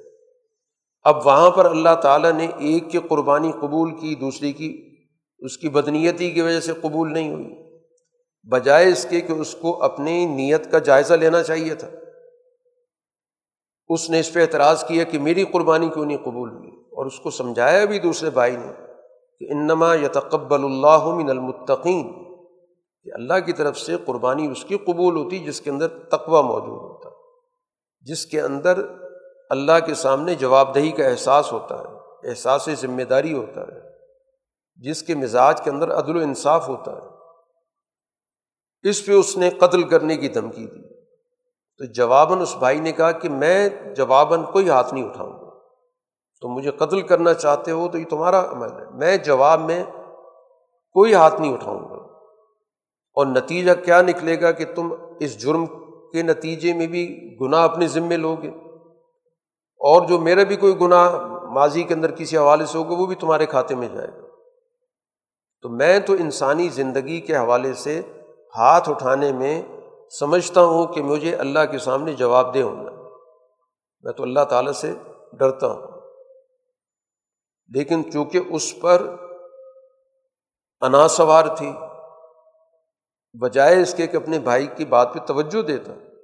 اس نے وہ آخری قدم اٹھا لیا اور بھائی کو قتل کر اور پھر اس کی عقل سلب ہو گئی اس کو کچھ سمجھ میں نہیں آیا کہ اب میں کیا فیصلہ کروں۔ تو اللہ تعالیٰ نے ایک پرندے کے ذریعے، ایک کوے کے ذریعے اس کی رہنمائی کی کہ اب اس صورت میں جب کوئی فوت ہو جائے گا، کسی کی لاش ہوگی تو اس کو کیسے دفن کیا جاتا تو یہ گویا کہ انسان کے گرنے کی جو نوعیت ہے، مثال بیان کی گئی کہ وہ انسان پھر اتنا پست ہو جاتا ہے کہ پھر اس کی عقل کام ہی نہیں کرتی، بلکہ اس سے زیادہ سمجھ ایک پرندے کے اندر موجود ہے۔ اور پھر اسی کی روشنی میں قرآن حکیم نے ضابطہ بتا دیا کہ ایک انسان کا قتل کل انسانیت کا قتل ہوتا ہے۔ اور ایک انسان کی زندگی کا بندوبست کرنا، اس کی زندگی کی حفاظت کرنا، گویا کہ کل انسانیت کی زندگی کو بچانا۔ تو گویا کہ دین کی نظر میں ایک انسان کی زندگی اتنی محترم ہے جیسے کل انسانیت کی زندگی ہوتی ہے۔ دین اسی اساس پر آیا۔ ہر دور کی شریعت انسانوں کی زندگیوں کا یہی احترام پیدا کرتی رہی ہے۔ اور اس احترام کو توڑنے والوں کا جو بھی ہر دور کے اندر جبر کرتے رہے، ان کے خلاف امبیا علیہ الصلاۃ والسلام دنیا میں اپنی تعلیمات پیش کرتے رہے۔ اب یہ لوگ جو بڑے منظم ہو کر انسانی زندگیوں سے کھیلتے ہیں، ایسی جماعت جس کو قرآن حکیم نے یہاں پر کہا، مصرفین، تو یہ مصرف کون ہوتے ہیں؟ یہ بھی گویا کہ ایک اجتماعی اور سماجی معاہدے کو توڑ دیتے ہیں۔ ان کا کوئی قانون نہیں ہوتا۔ طاقت ان کے پاس ہوتی ہے۔ جیسے چاہے کسی کی زندگی سے کھیلیں، کسی کے مال سے کھیلیں، کسی کی عزت سے کھیلیں۔ تو جب ایسے جتھے پیدا ہو جاتے ہیں کہ جو اجتماعی طور پر لوٹ مار کریں، قتل و غارت کریں۔ تو پھر ایسی صورت کے اندر جو ایک سال معاشرہ ہوتا ہے، ایک عادل نظام ہوتا ہے، اس کی ذمہ داری ہوتی کہ ایسے جرائم پیشہ لوگوں کو سختی کے ساتھ ان سے نمٹے، ان کو سزائیں دیں۔ اس لیے قرآن حکیم نے یہاں پر کچھ سزاؤں کا ذکر کیا۔ اور یہ سزائیں بظاہر بڑی سخت ہیں۔ اسی وجہ سے کہ جرم بڑا سخت ہے۔ وہ افراد جو اپنا باقاعدہ جتھا بنا کر انسانی زندگیوں سے اور ان کے مال و دولت سے، ان کی عزتوں سے کھیلیں گے، تو پھر ظاہر اقدام اتنا ہی سخت ہوگا۔ چنانچہ قرآن حکیم نے ایسے افراد جو زمین میں فساد مچاتے ہیں وہ اللہ اور اللہ کے رسول کے مقابلے پر آتے ہیں اور ان کے ہاتھوں سے قتل و غارت ہوتا ہے، تو سب سے پہلے سزا یہ دی گئی کہ ایسے لوگوں کو قتل کی سزا دی جائے۔ ایسے لوگوں کو سولی کی سزا دی جائے۔ یعنی برسر عام لوگوں کے سامنے ان کو عبرت کا نمونہ بنایا جائے۔ اور اگر ان کے ہاتھ سے قتل و غارت تو نہیں ہوئی، صرف لوٹ مار ہوئی۔ لوگوں کو خوف زدہ کر کے، ڈکیتی کی، رہزنی کی، لوٹ مار کی۔ تو پھر ایسے لوگوں کی سزا یہ ہوگی کہ ان کا دایاں ہاتھ اور بایاں پاؤں کاٹ دو۔ اور اگر وہ اس جتھے میں ویسے ہی شریک تھے براہ راست کوئی جرم نہیں کیا۔ لیکن تعاون تو فراہم کیا، ان کی ملازمت اختیار کی۔ تو پھر ایسے لوگوں کو قید میں ڈال دو، گرفتار کر دو۔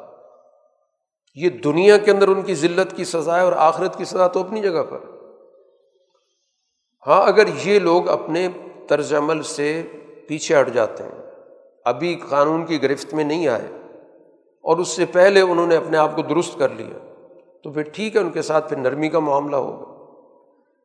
تو جس طرح یہ اجتماعی جرم کی سزا قرآن نے ذکر کی، اگر کوئی انفرادی جرم بھی کرتا ہے یعنی ایک شخص دوسرے شخص کے مال کی کی چوری کرتا ہے، تو قرآن یقین نے اس کی بھی سزا بتائی۔ کہ معاشرے کے اندر لوگوں کے حقوق کی حفاظت کرنا یہ سسٹم کی ذمہ داری ہے۔ کہ چور کے ہاتھ کاٹنے کی قرآن حکیم نے یہاں پر بات کی۔ مقصد کیا ہے؟ کہ سوسائٹی کے اندر امن قائم لوگوں کے جان و مال محفوظ ہوں۔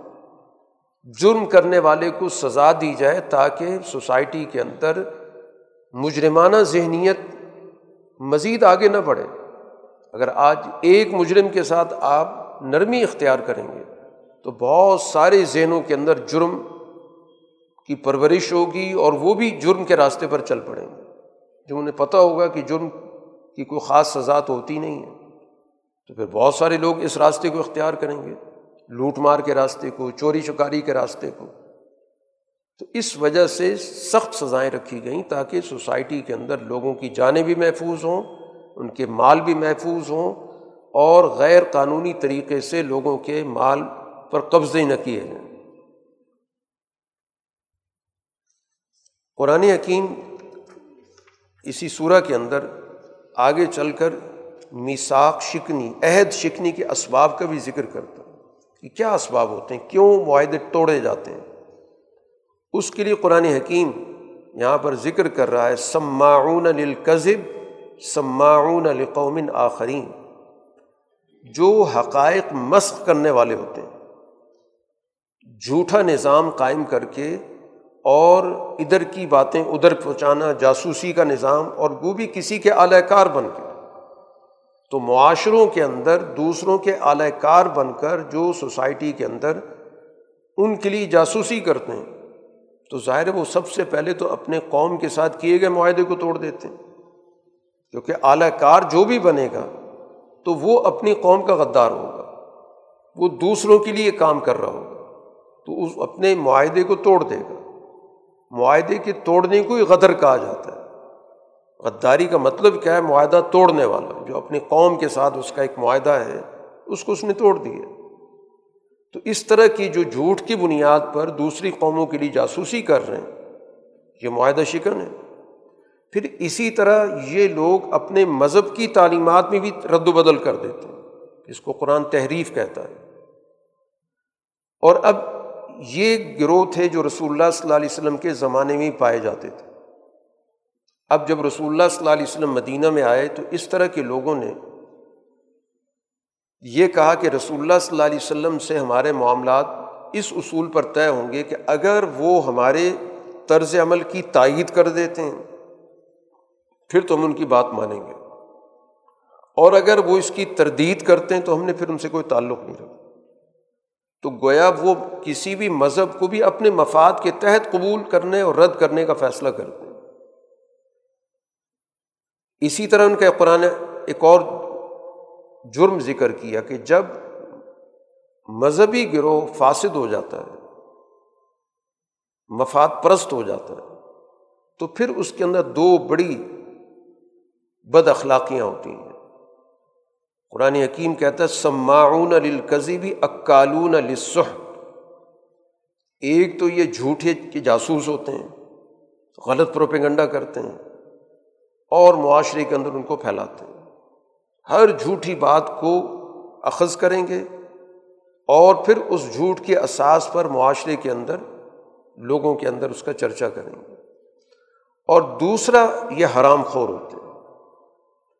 یہ محنت کی معیشت کی طرف نہیں جاتے۔ یہ گویا کہ بدیانتی کی معیشت کی طرف جائیں گے، لوٹ مار کی معیشت کی طرف جائیں گے۔ بدعنوانی کی طرف جائیں گے، چور چکاری کی طرف جائیں گے۔ یہ قرآن حکیم نے تجزیہ کیا ہے جو تورات پر ایمان رکھنے کے دعوے دار ہیں یعنی ایک وہ گروہ جو مذہب کا دعویٰ کر رہا ہے، لیکن اپنے اصل مذہب کی تعلیمات سے منحرف ہو چکا ہے۔ تو ہر فاسد مذہبی گروہ، چاہے وہ تورات پہ ایمان رکھنے والا یا انجیل والا ہو یا کسی اور مذہبی کتاب والا ہو، چاہے قرآن والا ہو اگر اس کے اندر یہ دو جرائم موجود ہیں کہ دوسروں کے لیے کانا پھوسی کرنے والا، ان کے لیے آر کار کردار ادا کرنے والا اور معاشرے کے اندر حرام خوری کو تقویت دینے والا، اس کی معیشت ہی حرام خوری پر کھڑی ہے۔ اب اس طرح کی جو ذہنیت رکھنے والے لوگ ہیں، رسول اللہ صلی اللہ علیہ وسلم کے پاس اگر یہ لوگ آتے ہیں تو آپ سے اللہ تعالیٰ نے کہا کہ آپ کے پاس دونوں راستے ہیں۔ اگر ان کے معاملات بھی کوئی فیصلہ کرنا چاہتے ہیں، کوئی ان کا آپس کا تنازع ہے، وہ آپ کے پاس لے آتے ہیں۔ کیونکہ بظاہر میساک مدینہ کے اندر جڑے ہوئے ہیں، لیکن اندرونی معاملات ہیں، بہت زیادہ بگاڑ ہے اب اگر آپ سے کوئی فیصلہ کرانا چاہتے ہیں، آپ کی مرضی فیصلہ کر دیں عدل و انصاف کے ساتھ۔ اور آپ کے پاس یہ بھی آپشن ہے کہ اپنے حال پہ چھوڑ دیں، کہ تم اپنے مذہب کے مطابق جو چل رہے فیصلے خود ہی کرو۔ لیکن اگر آپ فیصلہ کریں گے تو پھر تو ظاہر ہے کہ آپ عدل کے مطابق فیصلہ کریں گے کہ کون کس کے ساتھ زیادتی کر رہا ہے۔ قطع نظر اس کی کہ اس کی مذہبی حیثیت کیا ہے۔ وہاں تو آپ نے عدل کی بنیاد پہ فیصلہ کرنا جیسے پہلے گزر بھی چکا ہے، قرآن حکیم نے تو یہاں تک کہا کہ اگر آپ پر ایمان لانے والے کا جو دعویٰ کرتا ہے، اس کا، اس شخص کے ساتھ تنازع ہو رہا ہے جو آپ پہ ایمان نہیں رکھتا اللہ اعلان۔ وہاں پر بھی آپ نے اس بنیاد پہ فیصلہ نہیں کرنا کہ یہ میری پارٹی کا ہے یا مجھ پر ایمان لانے والا ہے، بلکہ اس معاملے کے میرٹ پہ فیصلہ کرنا ہے کہ اس میں کون شخص درست رائے پر ہے اور جس کی بات عدل پر پوری اترتی ہے۔ اس کے حق میں فیصلہ کریں۔ قرآن حکیم نے یہاں پر تورات کا تعارف کرایا کہ جیسے قرآن حکیم اللہ تعالیٰ نے آپ پہ نازل کیا، اس سے پہلے تورات بھی انہی مقاصد کے لیے نازل کی گئی تھی۔ اس کا مقصد بھی یہ تھا کہ اس پر جو بھی بعد میں انبیاء آتے رہے، کہ اس کی روشنی میں لوگوں کے معاشرتی، معاشی، سیاسی، اخلاقی معاملات کے فیصلے کریں۔ اور یہ کہا گیا تھا کہ لوگوں سے خوف زدہ ہو کے فیصلے مت کرو، صرف اللہ سے ڈرو۔ اللہ کی آیات اور اللہ کے احکام کا سودا بھی مت کرو۔ کاروبار شروع کر دو کہ اللہ کا حکم ہے، اگر میں نے اس کے مطابق فیصلہ کیا تو تم پر یہ جرمانہ عائد ہوگا، تمہیں یہ سزا کا سامنا کرنا پڑے گا۔ میرے ساتھ ڈیل کر لو تو میں اس کی بجائے کوئی اور فیصلہ کر دوں۔ تو یہ اللہ کی آیات کا خرید و فروخت کا کاروبار انہوں نے شروع کیا۔ ہو اسی وجہ سے ان کے اندر فساد پیدا ہو گیا۔ اسی وجہ سے اب یہ مذاہب منسوخ کر دیے گئے۔ تو قرآن تورات کا ذکر کر کے جن کے سامنے یہ تذکرہ کر رہا ہے، ان کو بھی بتا رہا ہے۔ کہ اگر قرآن پر ایمان رکھنے والوں نے بھی اگر یہی کچھ کیا تو انجام مختلف نہیں ہوگا۔ تورات کے اندر اللہ تعالیٰ نے باقاعدہ قوانین نازل کیے تھے قصاص کے، کہ جو جیسا کرے گا ویسی اس کو سزا ہوگی۔ چنانچہ قرآن میں تفصیل ذکر کی ہے، جان کے بدلے جان ہے، آنکھ کے بدلے آنکھ ہے، کان کے بدلے کان ہے، ناک کے بدلے ناک ہے، دانت کے بدلے دانت ہے۔ اسی طرح زخموں کا قصاص ہے۔ اب اگر کوئی ان حقائق کا انکار کرتا ہے، جو پچھلی کتابوں میں تھے یا قرآن حکیم کے اندر تھے، قرآن حکیم نے یہاں پر تین ٹائٹل ذکر کیے کہ جو اللہ کے نازل کردہ احکام کے مطابق فیصلہ نہیں کرتے، ان کی حیثیت کیا ہے؟ ایک آیت کہہ رہی ہے کہ وہ کافر ہیں۔ کہ اگر وہ اللہ کی آیات کا انکار کرتے ہیں، مذاق اڑاتے ہیں، تو پھر تو ظاہر دائر اسلام سے نکل جاتے ہیں۔ دوسرا ٹائٹل قرآن حکیم نے یہ ذکر کیا کہ جو اللہ کے نازل کردہ احکام کے مطابق فیصلہ نہیں کرتے، وہ ظالم یعنی جو احکام کو نافذ کرتے وقت یہ دیکھتے ہیں کہ ہمارے حق میں ہے، تو فیصلہ کر دو۔ اور اگر ہمارے خلاف جاتا ہے، تو فیصلے کو بدل دو۔ طبقاتی ذہنیت کے ساتھ جب اللہ کے احکام کا مطالعہ کیا جائے گا کہ کس حکم سے ہم فائدہ اٹھا سکتے ہیں اور کس حکم کے نتیجے میں ہمیں کوئی ظاہری نقصان ہو سکتا ہے تو ہم اس حکم سے کنی کترا لیں، نکل جائیں۔ تو ظلم پیشہ لوگوں کا یہی کام ہوتا ہے کہ وہ قانون کو اپنے مفاد کے تابع رکھتے ہیں۔ اس سے اپنے مفادات پورے کرتے ہیں اور اس قانون کو اپنے اوپر نافذ نہیں ہونے دیتے۔ اس لیے وہ ظالم ہے۔ اور تیسرا عنوان قرآن نے یہ ذکر کیا کہ جن کے اندر اپنے نفسانی خواہشات ہیں، اپنے مفادات ہیں، ان مفادات کی وجہ سے اللہ کے نازل کردہ فیصلوں پر پورے نہیں اترتے، اس کے مطابق فیصلے نہیں کرتے، تو وہ فاسق ہیں۔ وہ اللہ تعالیٰ کے نافرمان ہیں، وہ قانون شکن ہیں۔ تو یہ مختلف نوعیتوں کے اعتبار سے قرآن حکیم نے یہاں پر ہماری رہنمائی کی ہے۔ اب قرآن نے تورات کا بھی ذکر کیا، انجیل کا بھی ذکر کیا، جو اپنے اپنے دور کے اندر اللہ کی کتابیں تھیں اور اس کے مطابق انبیاء ہے اس کے مطابق انبیاء کو احکامات دیے گئے تھے۔ اب یہ آخری کتاب ہے جو اللہ نے قرآن کی صورت میں نازل کی۔ اس کی قرآن حکیم نے جو صفت بیان کی ہے کہ ایک تو یہ کتاب پچھلی کتابوں کی تصدیق کرتی ہے۔ سچائی کی سب سے بڑی علامت یہ ہوتی ہے کہ سچائی سے جڑی ہوئی چیزیں ایک دوسرے کی تصدیق کرتی ہیں۔ اور جھوٹ کی علامت یہ ہوتی ہے کہ وہ سب کی تردید کرتے ہیں۔ کہ وہ سمجھتے ہیں کہ جب تک ہم سب کی تردید نہیں کریں گے تو ہماری بات شاید سنی نہیں جائے گی۔ اور سچ کی علامت یہ ہوتی ہے کہ باقی سچائیوں کو مانتے ہیں، تصدیق کرتے ہیں کہ یہ بھی سچ ہے، تورات بھی سچ تھی، انجیل بھی سچ تھی، اسی طرح دنیا کے اندر اور صداقتیں۔ یہ قرآن کی گویا کی خصوصیت ہے۔ کہ اس نے پچھلی کتابوں کو رد کر کے کہ نہیں، تورات بھی اللہ کی نہیں ہے اور انجیل بھی نہیں ہے اور اب پہلی دفعہ صداقت آئی ہے۔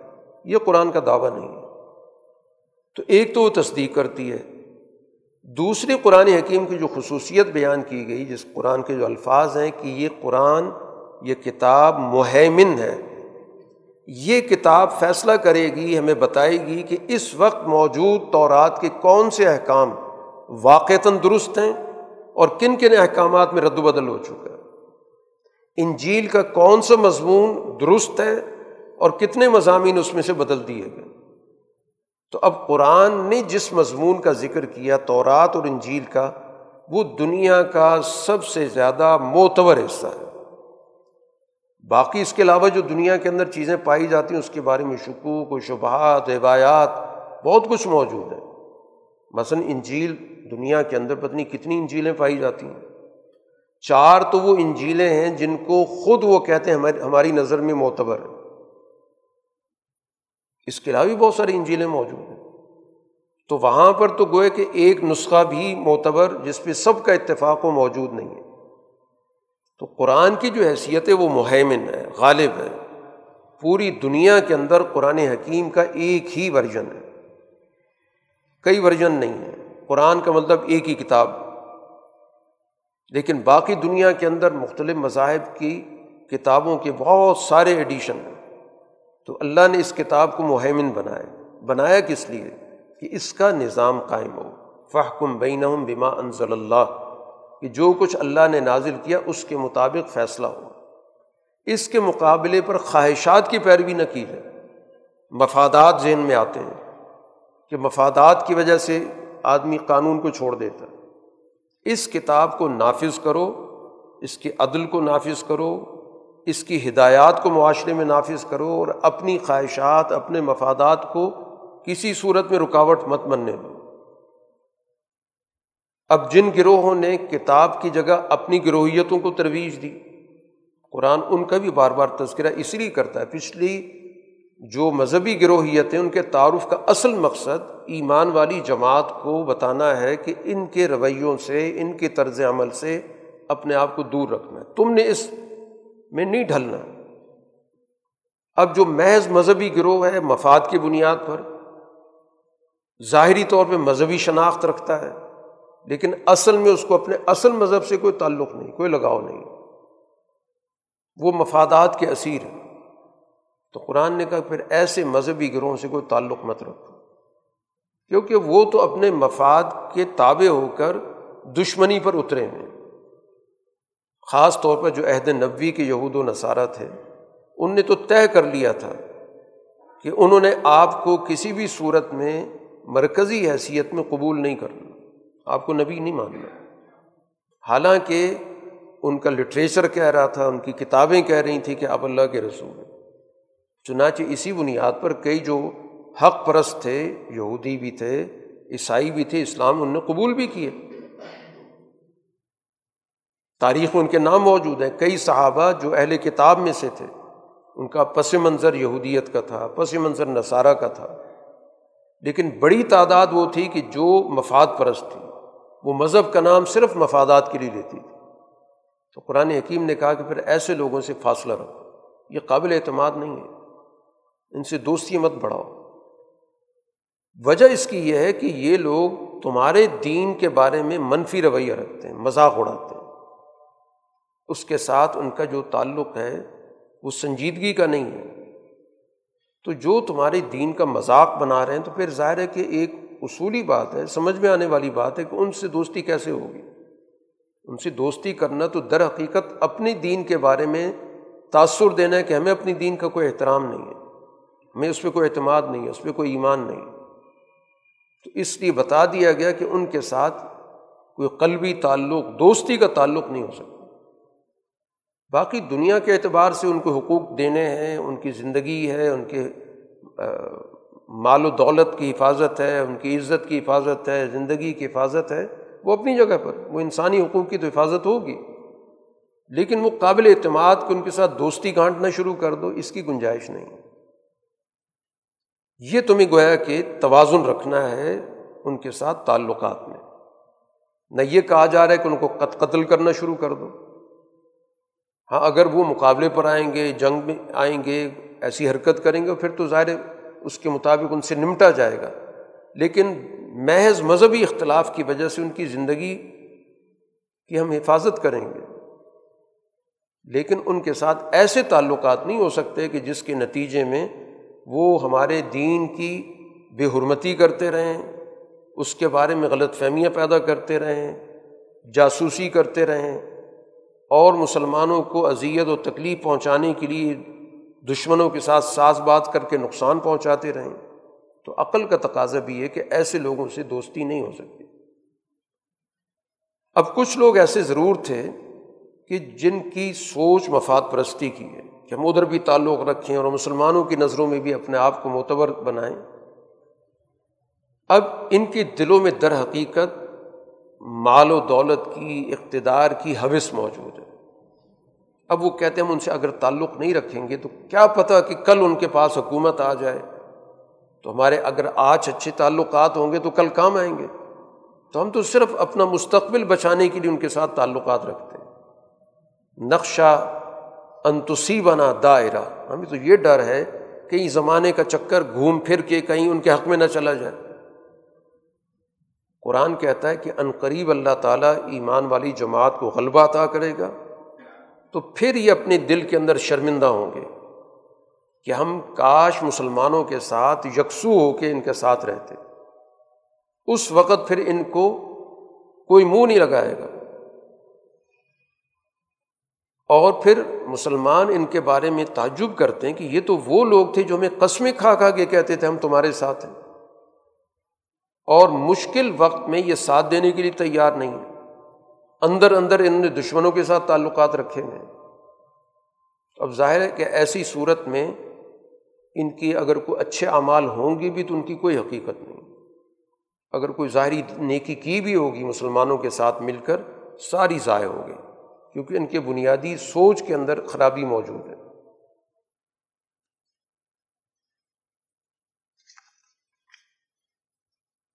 اسی جماعت کا جس کا قرآن حکیم نے ابھی تذکرہ کیا، جو فاسد مذہبی گروہ ہیں انہیں کی نوعیت کے اعتبار سے قرآن حکیم نے کہا کہ ان کا جو اصل جرم ہے وہ یہی ہے کہ دین کو ٹھٹھا مذاق، اس کو غیر سنجیدہ موضوع بنا کر اس پہ گفتگو کرنا۔ کہ جب بھی قرآن حکیم نے یہاں پر ذکر کیا کہ جب تم ان کو بلاتے ہو کہ آؤ، نماز کا وقت ہوا، مذاق اڑانا شروع کر دیں گے۔ جن کی حد درجہ بے شعوری کی علامت ہے۔ اب یہاں پر ان کا جو بنیادی جرم ہے، جو قرآن جن مذہبی طبقات کا ذکر کر رہا ہے، قرآن کہتا ہے ان کی اکثریت جو ہے یو سارعون فل اسمی ولادوان و اقلیم الصح انہوں نے اپنی کتاب سے انحراف کیا اور جو ان نے ایک معاہدہ کر رکھا تھا کہ ہم کتاب پر ایمان رکھیں گے اور اس کے مضامین کو مانیں گے، انہوں نے اس کی جگہ پر تین جرائم کا ارتکاب کیا۔ ایک جرم کو قرآن حکیم ذکر کرتا ہے، وہ سماجی جرم ہے۔ اسم پہلے بھی آ چکا ہے کہ جو بنیادی معاشرتی اقدار ہیں، بنیادی اخلاق ہیں ان اخلاق کے یہ سرے سے منکر ہیں اور ان اخلاق کو توڑنے والے ہیں۔ دوسرا جرم ہے کہ ان کے اندر سیاسی طور پہ ظلم پایا جاتا ہے ادوان ہے۔ اور تیسرا، معاشی طور پر یہ حرام خور ہے۔ جو بھی ناجائز ذرائع ان سے مال و دولت حاصل کرنا۔ حالانکہ مذہبی طبقہ کہلاتے ہیں، تورات پر ایمان والے کہلاتے ہیں۔ ان کی اکثریت کا کام یہ کہ ان کاموں میں بڑھ چڑھ کر جتنی بھی معاشرتی بد اخلاقی ہیں، اسی طرح سیاسی طور پر جو ظلم ہے، اور معاشی طور پر جو ناانصافی ہے، اس میں یہ ایک دوسرے سے مقابلہ کر رہے ہیں۔ اور پھر قرآن حکیم نے ایک اور اہم چیز کی طرف توجہ دلائی کہ سوسائٹی میں یہ خرابیاں پیدا ہو جائیں تو ذمہ داری کس کی ہوتی ہے کہ ان جرائم سے لوگوں کو روکے یہ بنیادی ذمہ داری ان کے اہل علم کی تھی اور ان کے اخلاق کے ذمہ دار لوگوں کی تھی۔ ان کی علماء کی تھی، ان کی مشائق کی تھی، جو مذہبی طبقہ کہلاتا ہے۔ ایک طبقہ وہ ہے جو جس کے ذمے ہوتا ہے لوگوں کو صحیح تعلیم دینا، جن کو علماء کہا جاتا ہے۔ دوسرا طبقہ وہ ہوتا ہے جس کے ذمے ہوتا ہے لوگوں کی صحیح تربیت کرنا، جن کو مشائق کہا جاتا ہے۔ لیکن ان کے علماء بھی اور ان کے مشائق بھی وہ بھی اس راستے پر چل پڑے۔ انہوں نے بھی منع نہیں کیا کہ یہ معاشی حرام خوری چھوڑ دو، یہ سیاسی ظلم چھوڑ دو، یہ معاشرتی بد اخلاقی چھوڑ دو۔ قرآن کہتا ہے، کیوں نہیں منع کیا؟ ان کی تو ذمہ داری تھی۔ یہ تو اپنے آپ کو تورات کے عالم کہتے تھے۔ یہ تو کہتے تھے ہم تورات کی فکر پر، اس کے اخلاق پہ لوگوں کی تربیت کرتے ہیں۔ بہت بدترین کردار ان نے ادا کیا۔ تو جس سوسائٹی کے اندر تعلیم دینے والا، تربیت دینے والا ہی طبقہ ہی کرپٹ ہو جائے، تو پھر ظاہر ہے کہ وہ سارا کا سارا نظام ہی ان کا برباد ہو جاتا ہے۔ اب یہ جب ان پر معاشی تنگی آتی ہے، تو بجائے اس کے کہ اس کا سبب تلاش کریں کہ ہم خود حرام خوری کی طرف چلے گئے ہیں، ناجائز ذرائع سے ہم معلوم دولت حاصل کرتے ہیں۔ جس کی وجہ سے سوسائٹی کے اندر جبر پیدا ہو گیا، سوسائٹی کے اندر لوگوں کی معاشی ضروریات پوری نہیں ہو رہی۔ اس کی نسبت وہ اللہ کی طرف کر دیتے ہیں۔ ید اللہ مغلولہ کہتے ہیں اللہ نے اپنے ہاتھ باندھ لیے ہیں۔ اللہ خرچ نہیں کر رہا، اللہ دیتا نہیں ہے۔ ان کی اس جملے پر قرآن نے کہا کہ ہاتھ ان کے بندے ہوئے ہیں۔ اور یہ جو اللہ کی طرف منسوخ کر رہے ہیں کہ اللہ نے اپنے ہاتھ باندھ دیے، اس جملے کی وجہ سے اللہ تعالیٰ نے ان پہ لانت بھیجی۔ اللہ کے ہاتھ کھلے ہوئے ہیں۔ وہ تو معاشروں کو دے رہا ہے۔ اس نے تو دنیا کے اندر وسائل رکھے ہیں۔ تو اپنی ایک غلط طرز عمل کی طرف، اپنی بدکاری کی طرف، اپنی ظلم کی طرف، اپنے فساد کی طرف توجہ دینے کی بجائے نسبت اللہ کی طرف کر رہے ہیں۔ جن فکو کئی فیشا اللہ تعالیٰ جیسے چاہتا خرچ کر رہا ہے۔ اس نے تو وسائل عام کیے انہیں لیکن مسئلہ یہ ہے کہ ان کے اندر اس قدر گراوٹ آ چکی ہے۔ کہ جتنے بھی ان کو اللہ کے احکامات بتائے جائیں، اتنی ان کے اندر سرکشی، اتنا ہی کفر بڑھتا جا رہا ہے۔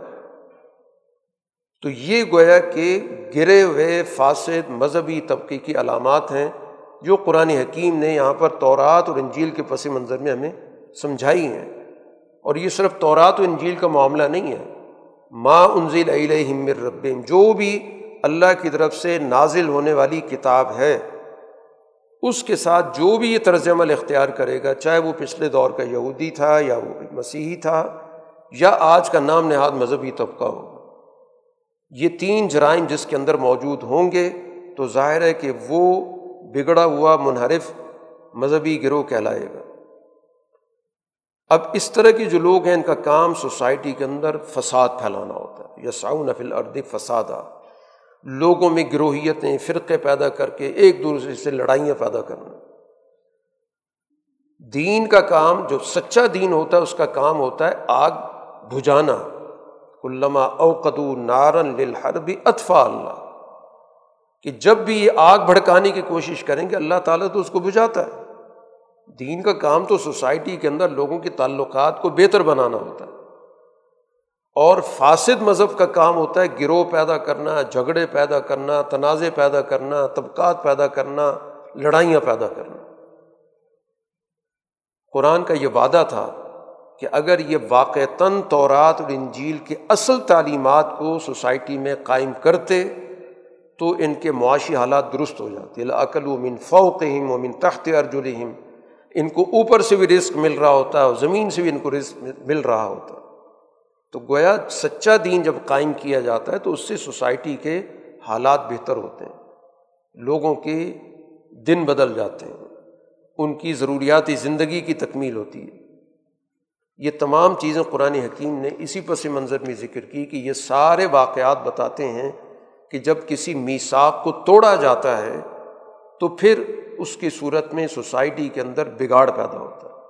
صرف مذہب کا ٹائٹل یا مذہب سے نسبت یا مذہب کی شناخت کام نہیں دیتی، جب تک کہ مذہب کی جو صحیح و سچی عدل کی روح ہے وہ موجود نہ ہو۔ اب ان کا تو یہ خیال تھا کہ ہم جو مرضی کرتے رہیں، اس کے کوئی نتائج ظاہر نہیں ہوں گے۔ اسی وجہ سے فام و وسم و اندھے بھی ہو گئے، بہرے بھی ہو گئے۔ حقائق دیکھنے ہی چھوڑ دیے، سچی بات سننا ہی چھوڑ دی اب قرآن حکیم چونکہ پچھلے مذہبی گروہوں کا تعارف اس لیے کرا رہا ہے تاکہ ان کے حوالے سے ان رویوں کو سمجھا جائے۔ کسی گروہ کا بطور گروہ کی تذکرہ نہیں ہو رہا کہ پچھلا گروہ برے تھے، بلکہ برے کس وجہ سے ہوئے اس پہ توجہ دلا رہا ہے۔ چنانچہ قرآن حکیم نے ان کی ایک علامت یہ بھی ذکر کی کہ جب کسی بھی مذہب میں بگاڑ پیدا ہو جاتا ہے تو اس میں غلو آ جاتا ہے۔ غلو کہا جاتا ہے کہ کسی ایک پہلو پر آپ توجہ دیں اور باقی پہلو نظر انداز کر دیں۔ اور جس پہ آپ توجہ بھی دے رہے ہیں، اس کو کہیں سے کہیں پہنچا دیں۔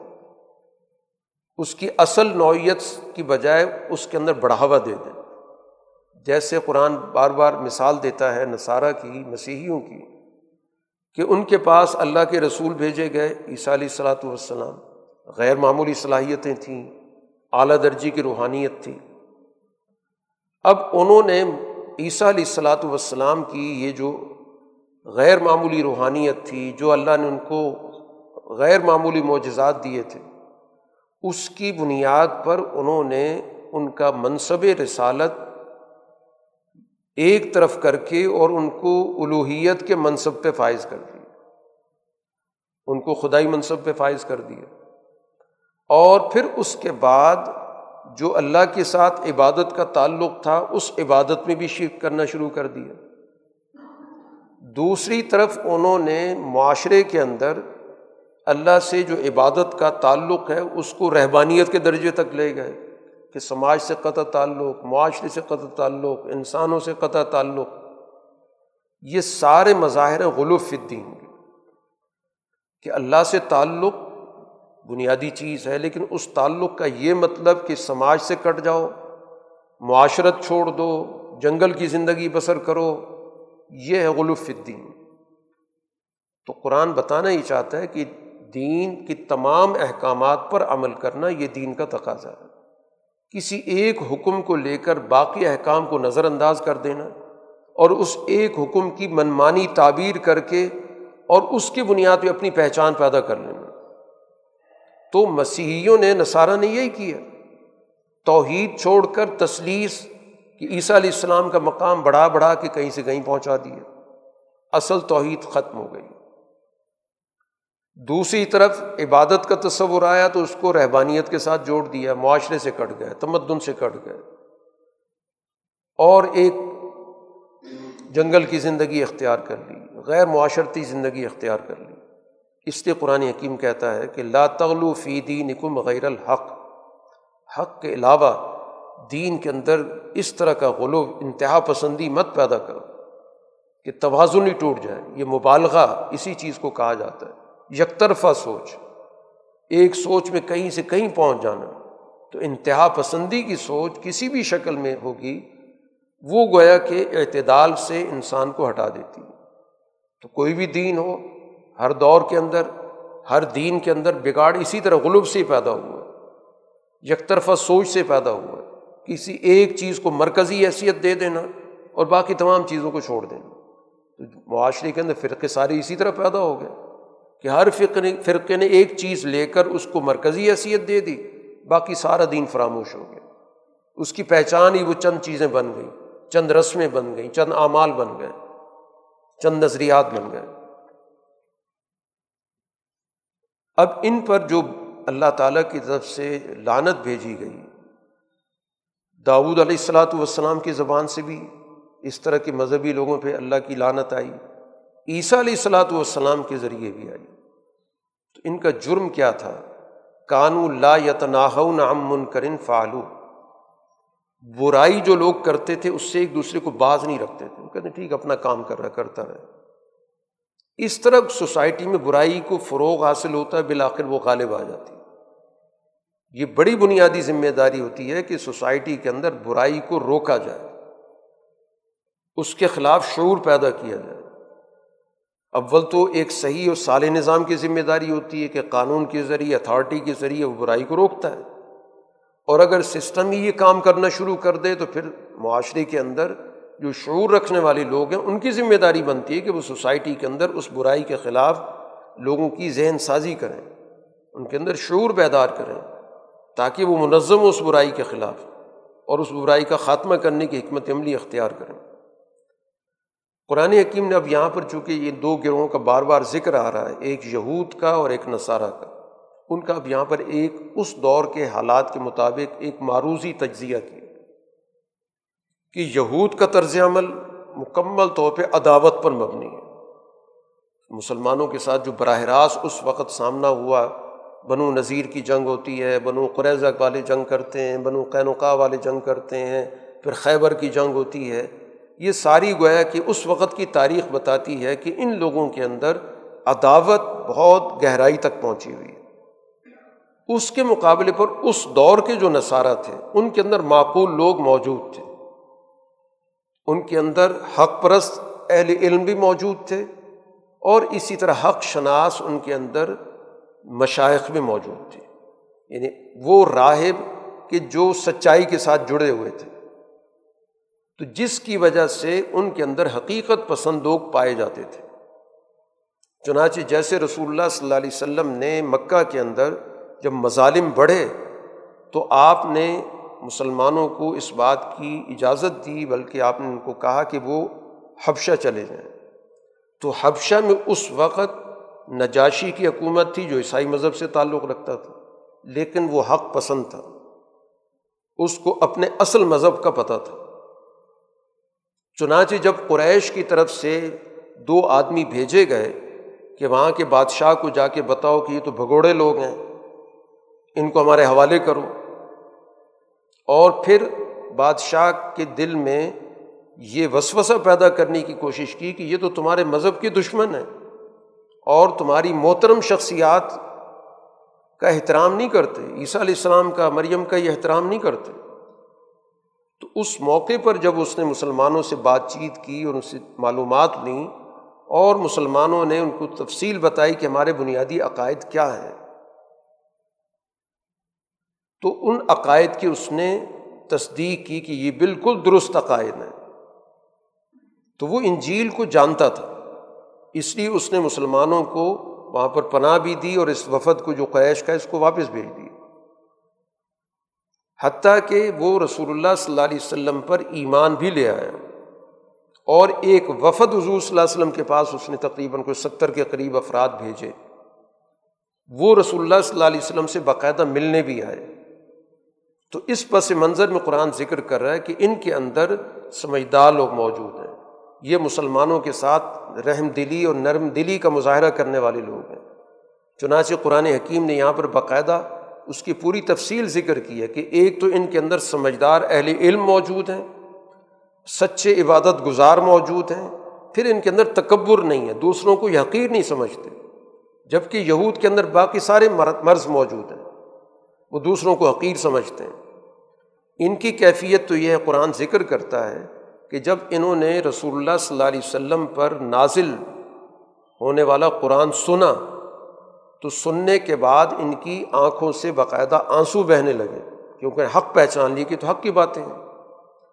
اور باقاعدہ اپنی ایمان کا اظہار بھی کر دیا۔ کہ اے رب، ہم ایمان لے آئے اور ہمیں بھی سچائی کی گواہی دینے والوں میں شامل کر لیں اور ہمیں کیا وجہ ہے کہ ہم حق پر ایمان نہ لائیں؟ کیا وجہ ہو سکتی ہے؟ کیا رکاوٹ بن سکتی ہے؟ ہم اللہ سے امید رکھتے ہیں کہ ہمیں اچھے اور نیک لوگوں کے ساتھ ہی جنت میں داخل کرے۔ گا تو یہ ان مسیحیوں کا ذکر کیا جا رہا ہے جو واقعتاً حق شناس تھے اور اس حق شناسی کے نتیجے میں وہ رسول اللہ صلی اللہ علیہ وسلم پر ایمان لے آئے۔ یہ ان آیات کا پس منظر ہے۔ اب اس کا تعلق ان لوگوں سے نہیں ہے کہ جو حق کو پہچانتے نہیں ہیں۔ ان کے رویے اسی طرح کے ہیں جس طرح کے قرآن حکیم نے یہود کے ذکر کی ہیں۔ جرم کرنے والے، گروہیت پیدا کرنے والے، تحریف کرنے والے، اپنے جرائم کو مذہب کے آڑ میں چھپانے والے۔ تو ان پر تو ان آیات کا اطلاق نہیں ہوتا۔ جو چند لوگ کرنا شروع کر دیتے ہیں کہ یہ آج کے دور کے اندر ان آیات کی روشنی میں یہ بات سمجھانے کی کوشش کرتے ہیں کہ ہمارے بڑے دشمن یہودی ہیں اور یہ جو مسیحی ہیں، یہ تمہارے بڑے قریب ہیں۔ اس طرح گویا کہ دھوکہ دیا گیا، حالانکہ معلوم جو اس وقت کی ہماری موجود تاریخ ہے، دنیا بھر کے اندر جہاں بھی ظلم ہو رہا ہے، اس ظلم کے پیچھے آپ کو وہ لوگ ملیں گے جو اپنے آپ کو مسیحی کہلاتے ہیں، جو مسیحی طاقتیں کہلاتی ہیں۔ جو دعویٰ رکھتے ہیں کہ ہم انجیل پر ایمان لانے والے لوگ ہیں، جن کی دنیا کے اندر عالمی اجارہ داری موجود ہے۔ اور خاص طور پر جہاں جہاں مسلمان ملکوں کے اندر مظالم ہو رہے ہیں اور عالمی طاقتیں اس میں ملوث ہیں، وہ ساری عالمی طاقتیں وہی ہیں جو اپنا پس منظر مسیحی رکھتی ہیں۔ تو معلوم تاریخ تمہارے سامنے یہ ہے۔ تو اس وجہ سے قرآن کی آیات کو ان کے صحیح پس منظر میں جاننے کی ضرورت ہوتی ہے۔ اور یہاں پر قرآن نے ان کی تعریف جن صفات کی بنیاد پر کی، وہ صفات تو ان میں موجود ہی نہیں ہے نہ ان کے اندر حق شناس علماء موجود ہیں، نہ سچے عبادت گزار موجود ہیں۔ قرآن نے کہا ان کے اندر تکبر نہیں، سب سے بڑا تکبر تو ان کے اندر موجود ہے کہ پوری دنیا کو حقیق سمجھ کے ان کے وسائل پر قبضہ کرتے ہیں، ان پہ چڑھ دوڑتے ہیں۔ اور کبھی بھی یہ کیفیت نہیں ہوئی کہ قرآن سن کر ان کی آنکھوں سے آنسو بہتے ہوں، یا حق پہچاننے کی وجہ سے ایمان لانے کی طرف آتے ہوں۔ تو اس وجہ سے گویا کہ آیات کے پس منظر کو سمجھے بغیر ان آیات کی روشنی میں ایک جنرل گفتگو کچھ لوگوں نے شروع کر دی کہ مسلمانوں کے قریب تر مسیحی ہوتے ہیں اور اس سے مراد یہ جو عالمی سطح کی مسیح ان کی بات ہو رہی ہے۔ اور ساری نفرت گویا کہ صرف ایک چھوٹی سی اقلیت کے ساتھ جوڑ دی گئی۔ تو قرآن جو ہے بیان کر رہا ہے کہ جو عدابت کی وجہ ہے چاہے وہ یہودیوں کے اندر پائی جائے، مسیحیوں کے اندر پائی جائے، اس وجہ کو دیکھا جائے گا۔ اور اگر سچائی کو قبول کرنے کی چیز ہے تو وہ جس کے اندر بھی پائی جائے گی، وہ قابل تعریف ہوگی۔ اگر ایک حق شناس کو یہودی ہے تو ظاہر وہ قابل تعریف ہوگا۔ جیسے اس دور کے اندر بھی کئی حق شناز یہودی رسول اللہ صلی اللہ علیہ وسلم پر ایمان لے آئے۔ اب ان کا شمار صحابہ اکرام میں ہوتا ہے۔ قرآن حکیم یہاں پر توجہ دلا رہا ہے کہ یہ دو انتہا پسندی کی سوچیں پائی جاتی ہیں مذہب کے حوالے سے۔ ایک سوچ ہے کہ حلال چیزوں کو حرام کر دو اور دوسری چیز یہ کہ حرام کو حلال کر دو۔ توازن کیا ہے کہ جو حلال ہے اس کو حلال سمجھو، جو حرام ہے اس کو حرام سمجھو۔ اب یہود نے بہت ساری ایسی چیزیں جو ان پر حرام تھیں، کوشش کی کہ ان کو حلال کیا جائے۔ جیسے ان پر منع کر دیا گیا تھا کہ انہوں نے ہفتے کے دن شکار نہیں کرنا، حرام ہے۔ اس میں ان نے ہیلا جوئی کر کے راستہ نکالنے کی کوشش کی کہ اس کو وہ حلال کر کے استعمال کریں۔ اور اسی طرح کچھ چیزیں جو حلال تھیں، اس کو نے زبردستی اپنے اوپر حرام کر لیا۔ عیسائی مذہب کے لوگوں نے رہبانیت کے نام سے جو چیزیں حلال تھیں، استعمال کرنے کی اجازت تھی اپنے اوپر پابندیاں لگا لیں۔ یہ دونوں گویا کہ سچائی سے ہٹے ہوئے رویے ہیں۔ اس لیے قرآن کہتا ہے کہ لا تحرمو طیبات ما احل اللہ لکم، جو اللہ نے پاکیزہ چیزیں حلال کر دی ان کو حرام مت کرو۔ حدود سے تجاوز مت کرو۔ جو حلال ہے وہ حلال ہی رہے گا۔ خود ساختہ طور پر اس کو حرام کر لینا۔ کہ ہم اپنی اخلاقیات بلند کرنا چاہتے ہیں، ہم اپنے روحانیت کو بلند کرنا چاہتے ہیں، اس لیے فلاں فلاں چیز ہم استعمال نہیں کریں گے۔ ممنوع قرار دے دیا جائے، تو یہ درست نہیں ہے۔ اسی طرح بسا اوقات انسان اپنے اوپر کچھ چیزیں غلط طور پہ لازم کر لیتا ہے، قسم اٹھا لیتا ہے۔ قرآن نے کہا کہ ایسی قسموں کو توڑو، اس کا کفارہ دو۔ حلال چیز کو اپنے اوپر حرام کر لینا، یہ کوئی نیکی کی علامت نہیں ہے۔ اس کو نیکی نہیں کہا جاتا۔ نیکی کا تو معیار یہ کہ جس کو اللہ نے حلال کیا ہے، اس کو حلال ہی سمجھو۔ جس کو حرام کیا، اس کو حرام سمجھو۔ خود ساختہ تصورات کے ذریعے حلال، حرام کے فیصلے مت کرو۔ اپنی روحانیت کی ترقی کے نام پر، اپنی تقوے کے نام پر، پرہیزگاری کے نام پر اس کی اجازت نہیں دی گئی۔ اس لیے کسی کو اس بات کی اجازت نہیں ہے کہ حلال و حرام کے مسئلے کے اندر خود ساختہ فیصلے کرے۔ چنانچہ اسی طرح قرآن نے یہاں پر حرام چیزوں کا بھی ذکر کر دیا۔ اور اس کی بنیادی وجہ بھی بتائی کہ حرمت کی جن چیزوں سے کی جاتی تو اس کی وجہ کیا ہوتی؟ جو چیزیں سوسائٹی کی معاشرت کے لیے نقصان دہ ہوتی ہیں، ان کو حرام کیا گیا۔ قرآن نے یہاں پر خاص طور پہ ذکر کیا شراب کا، جوئے کا، اسی طرح مختلف مخصوص جگہ مذہبی طور پہ بنا کر اور وہاں پر جانوروں کو ذبح کرنے کا، اسی طرح جوئے کی تیروں کے ذریعے فیصلے کرنے کا، یہ چیزیں رجس ہیں، ناپاک ہیں، شیطانی کام ہیں۔ کیوں؟ اس کے ذریعے معاشرے کے اندر لوگوں میں عداوتیں پیدا ہوتی ہیں۔ شیطان تو چاہتا ہے عداوتیں پیدا ہوں، نفرتیں پیدا ہوں۔ تو جو جو چیزیں سوسائٹی کے اندر لوگوں کے درمیان تعلقات کے بگاڑ کا سبب بنتی ہیں، عداوت کا سبب بنتی ہیں، نفرتوں کا سبب بنتی ہیں جو اللہ کے ذکر سے روکنے کا سبب بنتی ہیں، ان کو ممنوع قرار دے دیا گیا۔ اب ان کو کسی بھی صورت میں ان کے جائز کرنے کی کوئی صورت نہیں بن سکتی۔ یہ اللہ تعالیٰ نے گویا کہ تم سے ایک معاہدہ کر لیا کہ یہ چیزیں تمہارے لیے نقصان دہ ہیں، حرام ہیں، ان کو ممنوع قرار دے دیا گیا۔ اسی طرح جیسے سورہ کے آغاز میں اللہ تعالیٰ نے ذکر کیا تھا کہ کچھ چیزیں ایسی جو وقتی طور پہ حرام ہوتی ہیں، جیسے حالت احرام میں ہو جاتی ہیں۔ اس صورت میں قرآن حکیم نے کہا کہ حالت احرام میں شکار مت کرو۔ یہ گویا کہ اللہ کے ساتھ تم نے ایک عہد کر لی، جب احرام باندھا ہے، تو تم نے ایک نیت کر لی، اب اللہ سے تم نے عہد کر لیا کہ میں حرم میں جاؤں گا، کوئی شکار نہیں کروں گا۔ وہاں پر میں امن کے ساتھ جاؤں گا اور امن کے ساتھ واپس آؤں گا۔ تو اب ایسی صورت میں اس کی پاسداری کرو۔ اب اگر کوئی خلاف ورزی کرتا ہے، تو قرآن حکیم نے اس کا بھی یہاں پہ کفارہ بتا دیا کہ جس طرح کا کوئی جانور وہ شکار کرے گا تو پھر اس درجے میں جو بھی وہاں پر اس کی قیمت ہوگی وہ اس کو صدقہ کرنی پڑے گی۔ اسی ضمن میں اللہ تعالیٰ نے کعبے کی حرمت کا بھی ذکر کیا کہ کعبے کی جو اصل حیثیت ہے، قرآن نے یہاں پہ ذکر کی قیام لناس یہ انسانیت کے بقا اور قیام کا مرکز ہے۔ یہ بین الاقوامی مرکز ہے۔ تو ایک بین الاقوامی مرکز ہونے کے ناطے اس کی کچھ مخصوص احکامات رکھے گئے۔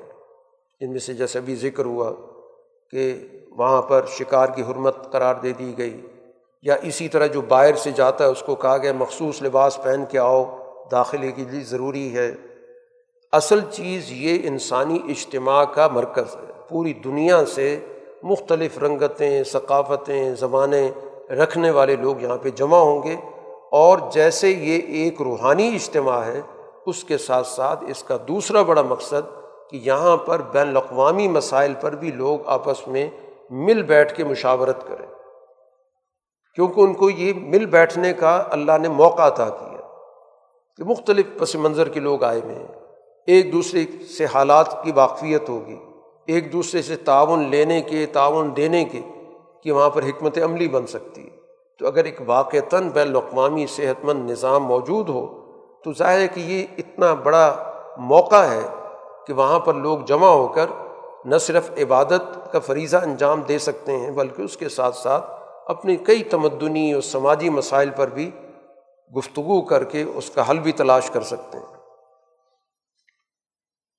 قرآن حکیم نے ایک اور بنیادی بات یہاں پر اس حوالے سے بھی ذکر کی ہے۔ جیسے بھی ذکر ہوا تھا غلف الدین کا، کہ دین کے معاملات کے اندر یک طرفہ سوچ، انتہا پسندی کی سوچ اختیار کرنا۔ اسی کا ایک طریقہ یہ ہوتا ہے، غیر ضروری سوالات کر کے لوگوں کے لیے مشکلات پیدا کرنا۔ قرآن نے منع کر دی۔ حضور صلی اللہ علیہ وسلم نے بھی فرمایا کہ اللہ تعالیٰ نے کچھ چیزیں واضح طور پہ حلال کر کے بتا دیں، کچھ چیزیں واضح طور پہ حرام کر کے بتا دیں۔ کچھ چیزوں سے اللہ تعالیٰ نے خود خاموشی اختیار کی ہے تاکہ لوگوں کے لیے سہولت رہے۔ تو منع کر دیا گیا کہ سوالات کر کے اپنے لیے راستے مت بند کرو۔ ہاں کوئی بہت ضروری چیز ہے جس پہ تمہاری زندگی کا دار و مدار ہے، اس کا، وہ سوال تو ضرور ہوگا۔ لیکن خواہ مخواہ کا سوال کرنا۔ جیسے قرآن حکیم نے بنی اسرائیل کی تاریخ میں بھی ذکر کیا کہ سیدھا سادہ ایک حکم ہے، اس کو پیچیدہ بنانا شروع کر دینا۔ تو منع کر دیا گیا کہ غیر ضروری سوال مت کیا کرو۔ اور اگر کرو گے، پھر اس کا تمہیں جواب ملے گا تو تمہیں برا لگے گا کہ یہ میں سوال نہ کرتا تو بہتر ہوتا۔ رسول اللہ صلی اللہ علیہ وسلم نے ایک موقع پہ ذکر کیا کہ حج تم پر فرض ہے۔ تو ایک صاحب کھڑے ہو گئے، کہنے لگے، ہر سال فرض ہے۔ تو حضور صلی اللہ علیہ وسلم کچھ دیر خاموش رہے، پھر کہا، اگر میں کہہ دیتا کہ ہر سال فرض ہے، تو کتنا مشکل ہو جاتا تمہارے لیے؟ تو جب میں خاموش رہا ہوں، جب میں نے ذکر نہیں کیا تو اس سے فائدہ اٹھاؤ اس کا مطلب پوری زندگی میں ایک دفعہ اگر کسی پر حج فرض ہوگا تو ایک دفعہ کر کے ذمہ داری پوری ہو جائے گی۔ تو غیر ضروری سوالات کرنے سے روکا۔ ایک موقع پہ جب رسول اللہ صلی اللہ علیہ وسلم نے کہا کہ سوال کرو، مقصد یہ تھا کہ کوئی بہت ضروری بات پوچھنی ہے تو پوچھ لو۔ تو ایک دور دراز کا کوئی آدمی آیا ہوا تو کھڑے ہو کہنے لگے بتائیں میرا باپ کون ہے؟ تو حضور صلی اللہ علیہ وسلم اس وقت ظاہر غصے کی کیفیت میں تھے اور آپ نے کہا تمہارا باپ فلاں شخص ہے، جو کہ معروف نہیں تھا یعنی معروف اس کی نسبت کسی اور آدمی کی طرف تھی۔ تو بتانے کا مقصد یہ تھا کہ اللہ نے جب پردہ ڈال رکھا تھا تو تم نے خواہ مخواہ غیر ضروری سوال کیا۔ اب تم کہتے پھرو گے کہ میں نہ پوچھتا تو بہتر تھا۔ تو اس لیے غیر ضروری سوالات جس کے ذریعے پیچیدگی پیدا ہو جس کی وجہ سے سہولت ختم ہو جائے، تنگی پیدا ہو جائے، یہ اس وقت بھی صحابہ کو منع کر دیا گیا۔ اس لیے صحابہ غیر ضروری سوالات کرنے سے بہت بچتے تھے۔ حتیٰ کہ کئی مواقع پر اللہ تعالیٰ نے جبریل امین کو بھیج کر سوالات کروائے، کیونکہ ظاہر ہے کہ عام طور پہ سوال کرنے سے بچا جاتا تھا، کیونکہ جب منع کر دیا گیا تو ہمیں سوالات نہیں کرنے چاہئیں سوائے ان سوالات کے جن کے بغیر ہم کسی چیز پہ عمل کر نہیں سکتے۔ وہ تو سوال ہوگا اور صحابہ نے کیا بھی کہ ایک چیز بتا دی گئی، اب عمل کرنے کا طریقہ سمجھ میں نہیں آ رہا۔ تو وہ طریقہ تو پوچھا ہے، لیکن ایک طریقہ پتہ چل چکا ہے، اس میں مزید بات سے بات نکالنا، تو یہ شریعت کا مزاج نہیں ہے۔ قرآن حکیم یہاں پر ایک اور صورت بیان کر رہا ہے، جو اس وقت زمانہ جاہلیت میں کئی خود ساختہ جانور حرام کر دیے۔ اپنے طور پر ان کو چھوڑ دیتے کسی بت کے نام پہ چھوڑ دیا، کسی کے بارے میں کہا کہ اس کے بہت بچے پیدا ہو گئے، اس کو چھوڑ دو۔ مختلف ٹائٹل کے ذریعے منع کر دیا گیا کہ یہ اللہ کے پاکیزہ چیزیں، حلال چیزیں خواہ مخواہ ان کے ٹائٹل بنا بنا کے ان کو حرام مت قرار دو۔ تمہیں اس بات کا اختیار نہیں دیا گیا۔ اہل ایمان سے یہ کہا جا رہا ہے کہ تم اپنی ذمہ داریاں پوری کرو۔ اس فکر میں نہ رہو کہ مخالف فریق کیا کر رہا ہے۔ جب تم اپنی اجتماعیت کو مضبوط کر لو گے تو تمہیں کوئی نقصان نہیں پہنچا سکتے تمہیں اپنی اجتماعیت کی مضبوطی پہ توجہ دینی چاہیے۔ اگر تم دشمن کا مقابلہ کرنا چاہتے ہو۔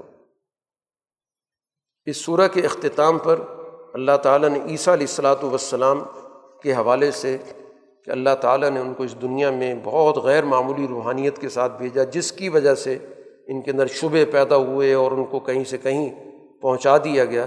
تو اصل ان کی حقیقت کیا تھی؟ اس کو قرآن نے وضاحت کے ساتھ بیان کیا کہ وہ اللہ کے بندے تھے، اللہ کے رسول تھے۔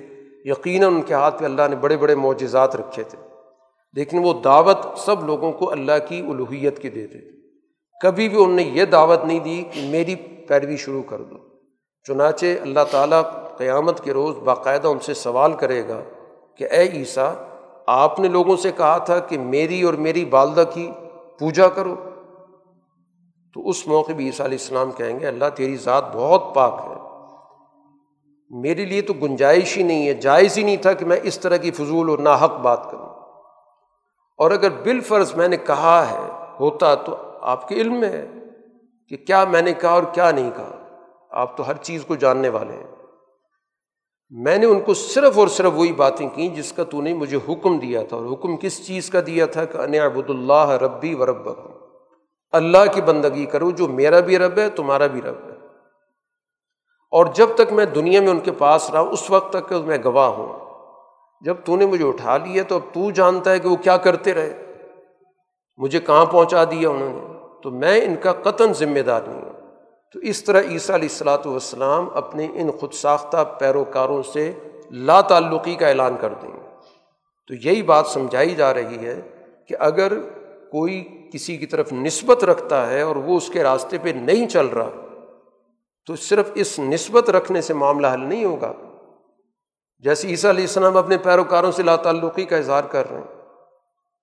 اور اسی طرح حدیث میں بھی آتا ہے کہ رسول اللہ صلی اللہ علیہ وسلم بھی اپنے ایسے لوگوں سے لا تعلقی ظاہر کر دیں گے جن کے بارے میں آپ کو بتایا جائے گا کہ یہ تو وہ لوگ ہیں کہ جو آپ کی دنیا سے آنے کے بعد انہوں نے اپنے راستے بنا لیے تھے۔ خود ساختہ راستوں پہ چلتے رہے، نسبت آپ کی طرف کرتے رہے۔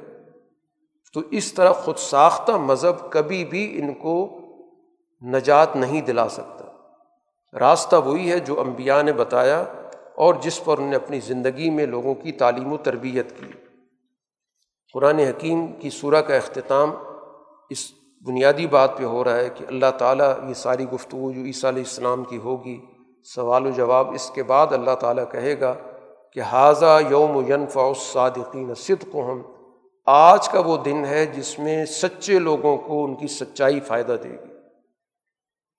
جنہوں نے اللہ سے کیے گئے اس میساک اس عہد کی پاسداری کی، ان کو تو آج سچائی فائدہ دے گی۔